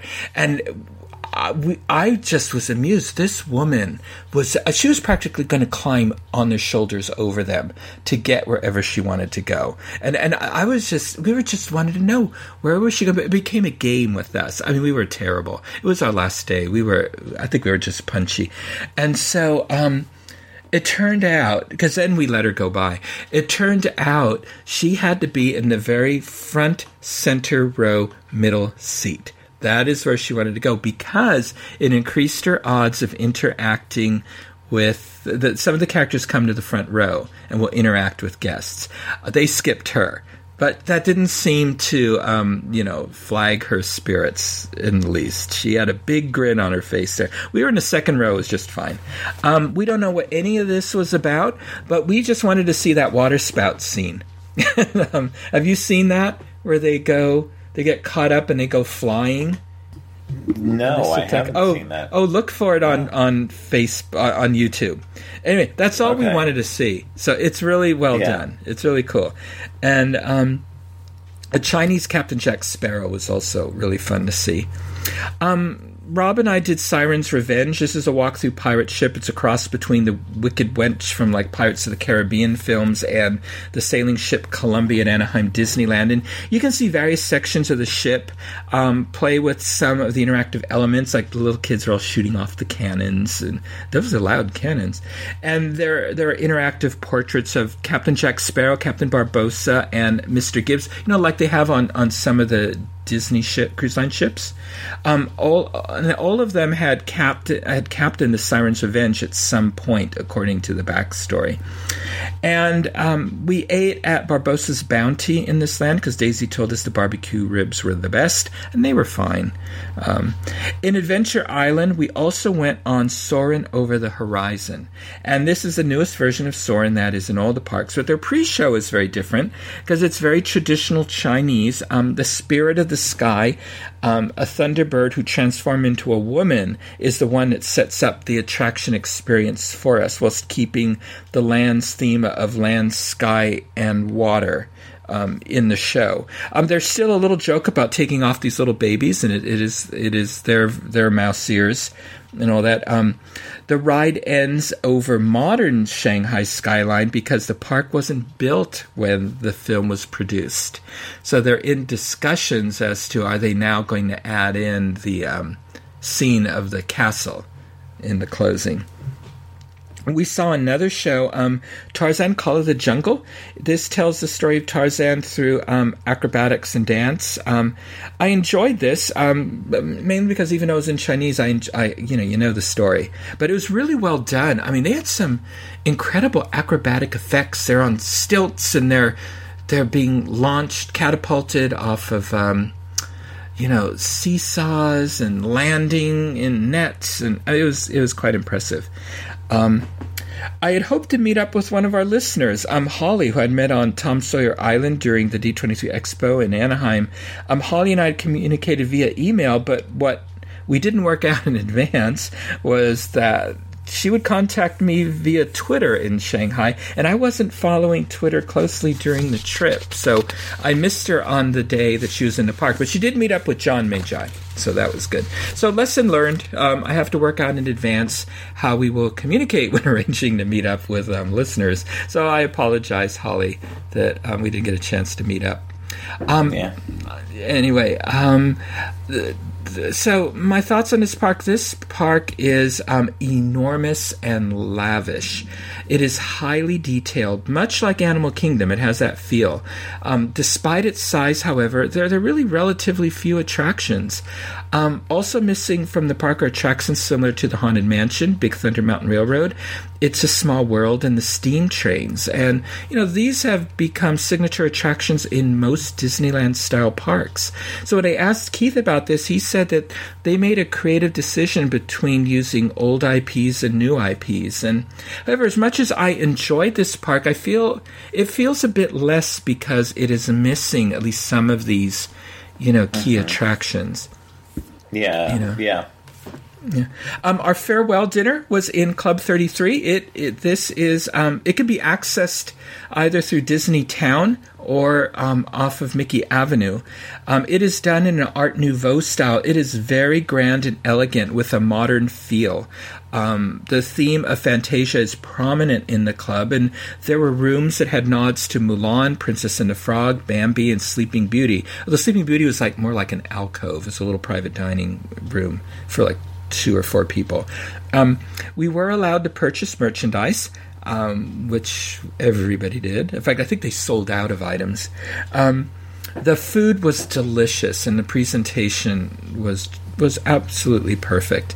Um, there was a balcony from which we could watch the fireworks show, or rather the castle projection show with fireworks.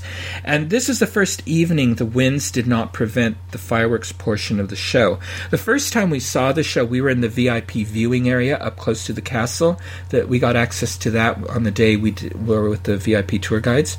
Um, but I thought the projections that close were difficult to see because the facade of the castle is so busy. Um, from the balcony and at a distance, the projections you could see perfectly. Um, and Brian in our group observed it was as if the show was designed to be viewed from the balcony because we were like dead center, you know, looking at yeah. it. Wow. And and and they had the fireworks and they were nice. Um, the, you know, but again, not the huge elaborateness of um, you know that we're accustomed to. And we kept coming. Yeah, didn't, yeah. They, didn't they? Didn't they invent them here? Why don't they have more of them? so, but that's a um, good point. Yeah, but the uh, the um, castle projection show is very good. Again, it just uh, seemed to just sort of be a, a let's how many how many characters can we bring out you know, here, you know, and, and all that. So if there was a unifying theme, I'm not sure what it was. It was something unique to this park. It seemed like it was Mickey traveling around and sort of um, encountering these characters as he was just sort of wandering. Uh, that's the only theme I could pick up. Of course, which film had the longest segment? Bet you can't guess. Frozen. They got two songs. Oh, yeah, yeah. So anyway, um, yeah. So now, after the dinner, there was a sharing of our favorite moments, and interestingly, for most of those who spoke, it was the non Disney experiences they enjoyed the most, like walking on the Great Wall and seeing the Forbidden City, or, or, or some of our more funny moments or heartwarming moments meeting the people in China. And, and of course, um, you know, also visiting all the parks, visiting all those parks was too, but, but it, it, it was the, um, it was discovering China that was the highlight for the majority of our group. A bit earlier, that's in, actually. In, mm-hmm. Oh, that's actually great to hear. That uh, it's it's great for a trip like that where you get to blend the love of Disney, but still get out of that bubble completely. And during this trip, it seems like you really did have the best of both worlds there. We did. I mean, and I'm going to get I'm going to get a little into that about the planning of this trip, but I thought it was a really nice. I'm glad it wasn't all just Disney. Um, and I'm and this trip got than the traditional ABD trip um, has more of the parks than the ABD trip. Like on, if you do the traditional China ABD trip, you only get uh, like three or four hours in, in the Hong Kong Disneyland park. And um, we also got an extra day in Beijing on, on, our itinerary than groups that have done a similar itinerary were able to get. And so um, more about that in a bit. Um, but yeah, it was it was a nice balance of China and Disney in this one. Um, now, a bit earlier in the day, I think it was in the day, um, John and Kevin gave out two pins specially made for those who now had visited all the Disney parks. And the pins, one of them said every Disney park, and um, they were they were very brightly sort of colors, rainbowy color kind of thing. And then the other one, every freaking park. I like that one. Now, now making the clean sweep what was major for many in our group, but a good number still need to visit Disneyland Paris to make their clean sweeps. I think the pressure's on um, Kevin now to to yeah. um, to to plan one a, a Nights and Lights trip yeah. sometimes. Um, the it's evening been, concluded. Yeah. It, has been a few years, and uh, and the thing is, what would excite me is if they ever did do that, because Kevin and John have been to Europe so many times since they did the Nights and Lights tour. They've learned yeah. a lot more. Uh, they know a lot more about Europe that I think what the the Dreams Unlimited travel exclusive trip they would create would be really different from the previous ones that, yeah, I that bet. they created. Not again, I didn't talk to them about it. That's just my that's just my guess after seeing this trip. Um, the evening concluded with the traditional slideshow of photos taken by our guys throughout the trip. Some of the photos they seem like they happened so long ago.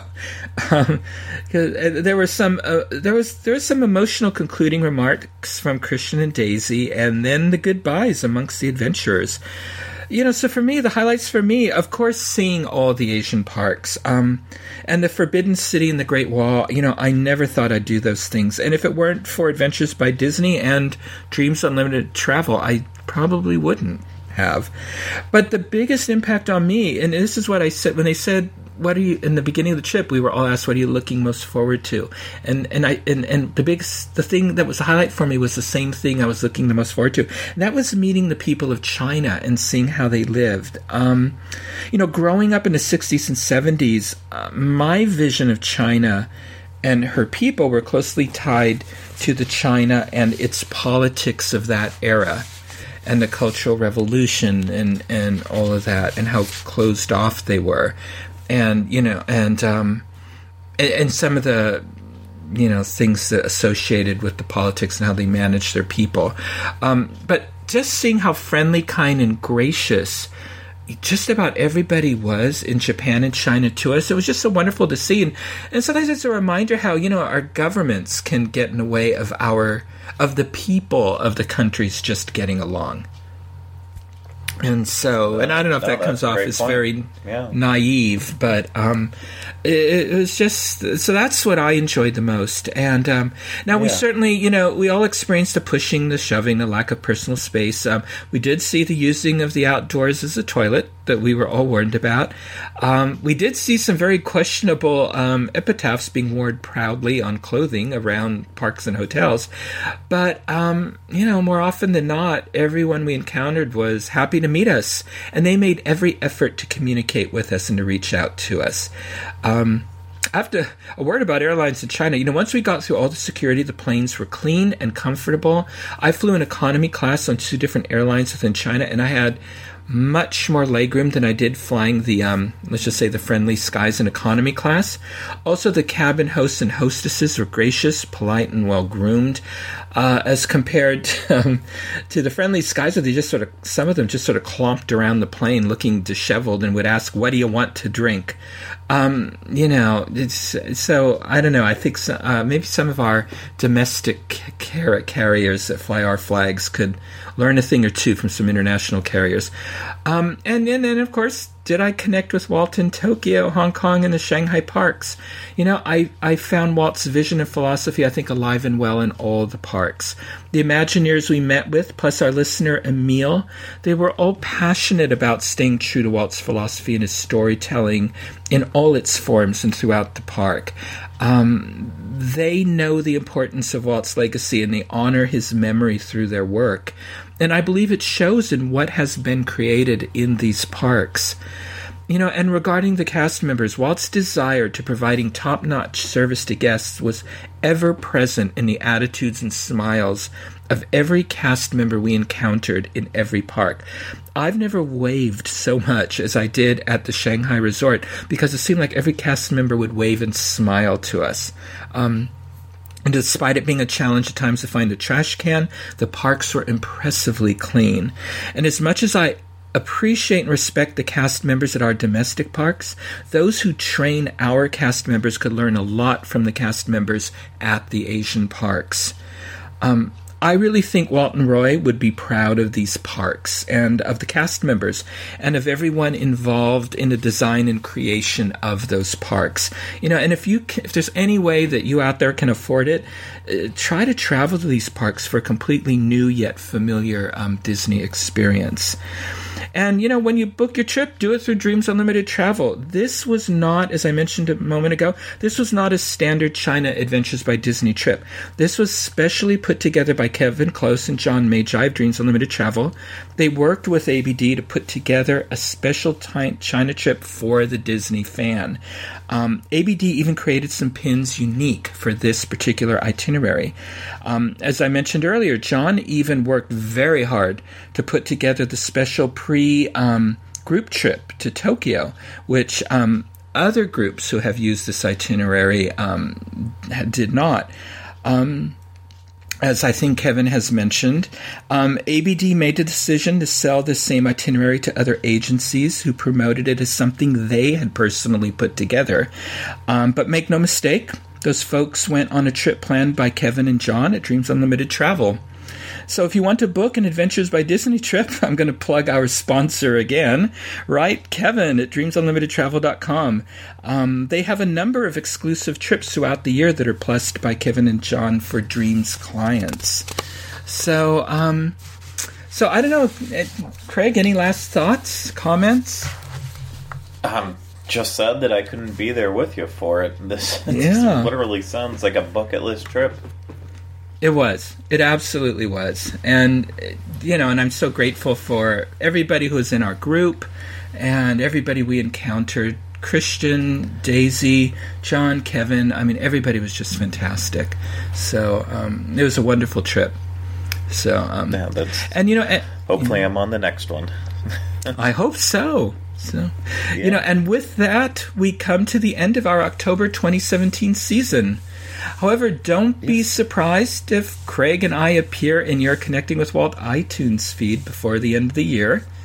So, so, so, Craig. Until then, how can our listeners connect with you? Uh, of course, you can find me multiple days of the week on all the other shows that we have on the Dis Unplugged podcast network, including the Disney World show on Tuesday, Universal on Thursdays, uh, here, there, everywhere, and of course, you can always follow me at Teleclaster on Twitter. Michael, where can everyone find you? Well, you can find me most Sunday nights on the Dis Unplugged podcast, Disneyland Edition, with my good friends Tom Bell, Nancy Johnson, Mary Jo Mulatto Willie, and Tony Spatel. We have lots of fun talking about Walt's Park that started it all and all Southern California theme parks, the Walt Disney Family Museum, and even more Disney history. You can download our two weekly shows from iTunes each Monday. If you would like to listen to more shows on the history of Walt Disney, his studios, his Imagineers, and Disneyland, check out our Disneyland podcast archives from my Disney history episodes at disunplugged.com. Look for past episodes of Connecting with Walt on iTunes, where you can subscribe to our show and leave some positive reviews and ratings. You can send me messages at michael at wdwinfo.com. On Twitter, I'm at mbowling121. Uh, Facebook, I'm Michael Bowling, and that's where you'll see photos from and videos from this trip. And um, thank you, and uh, thank you for hanging in there. This is probably our longest episode yet, and um, but yeah, I, hope, I, think it is actually. but, but, I hope you all feel it was worth it as you as you traveled with me through um, Tokyo and um, China, and so. Thank you for making us a part of your day, and remember, I only hope that we don't lose sight of one thing that it was all started by a man, Walt Disney and his brother Roy. And Zai jian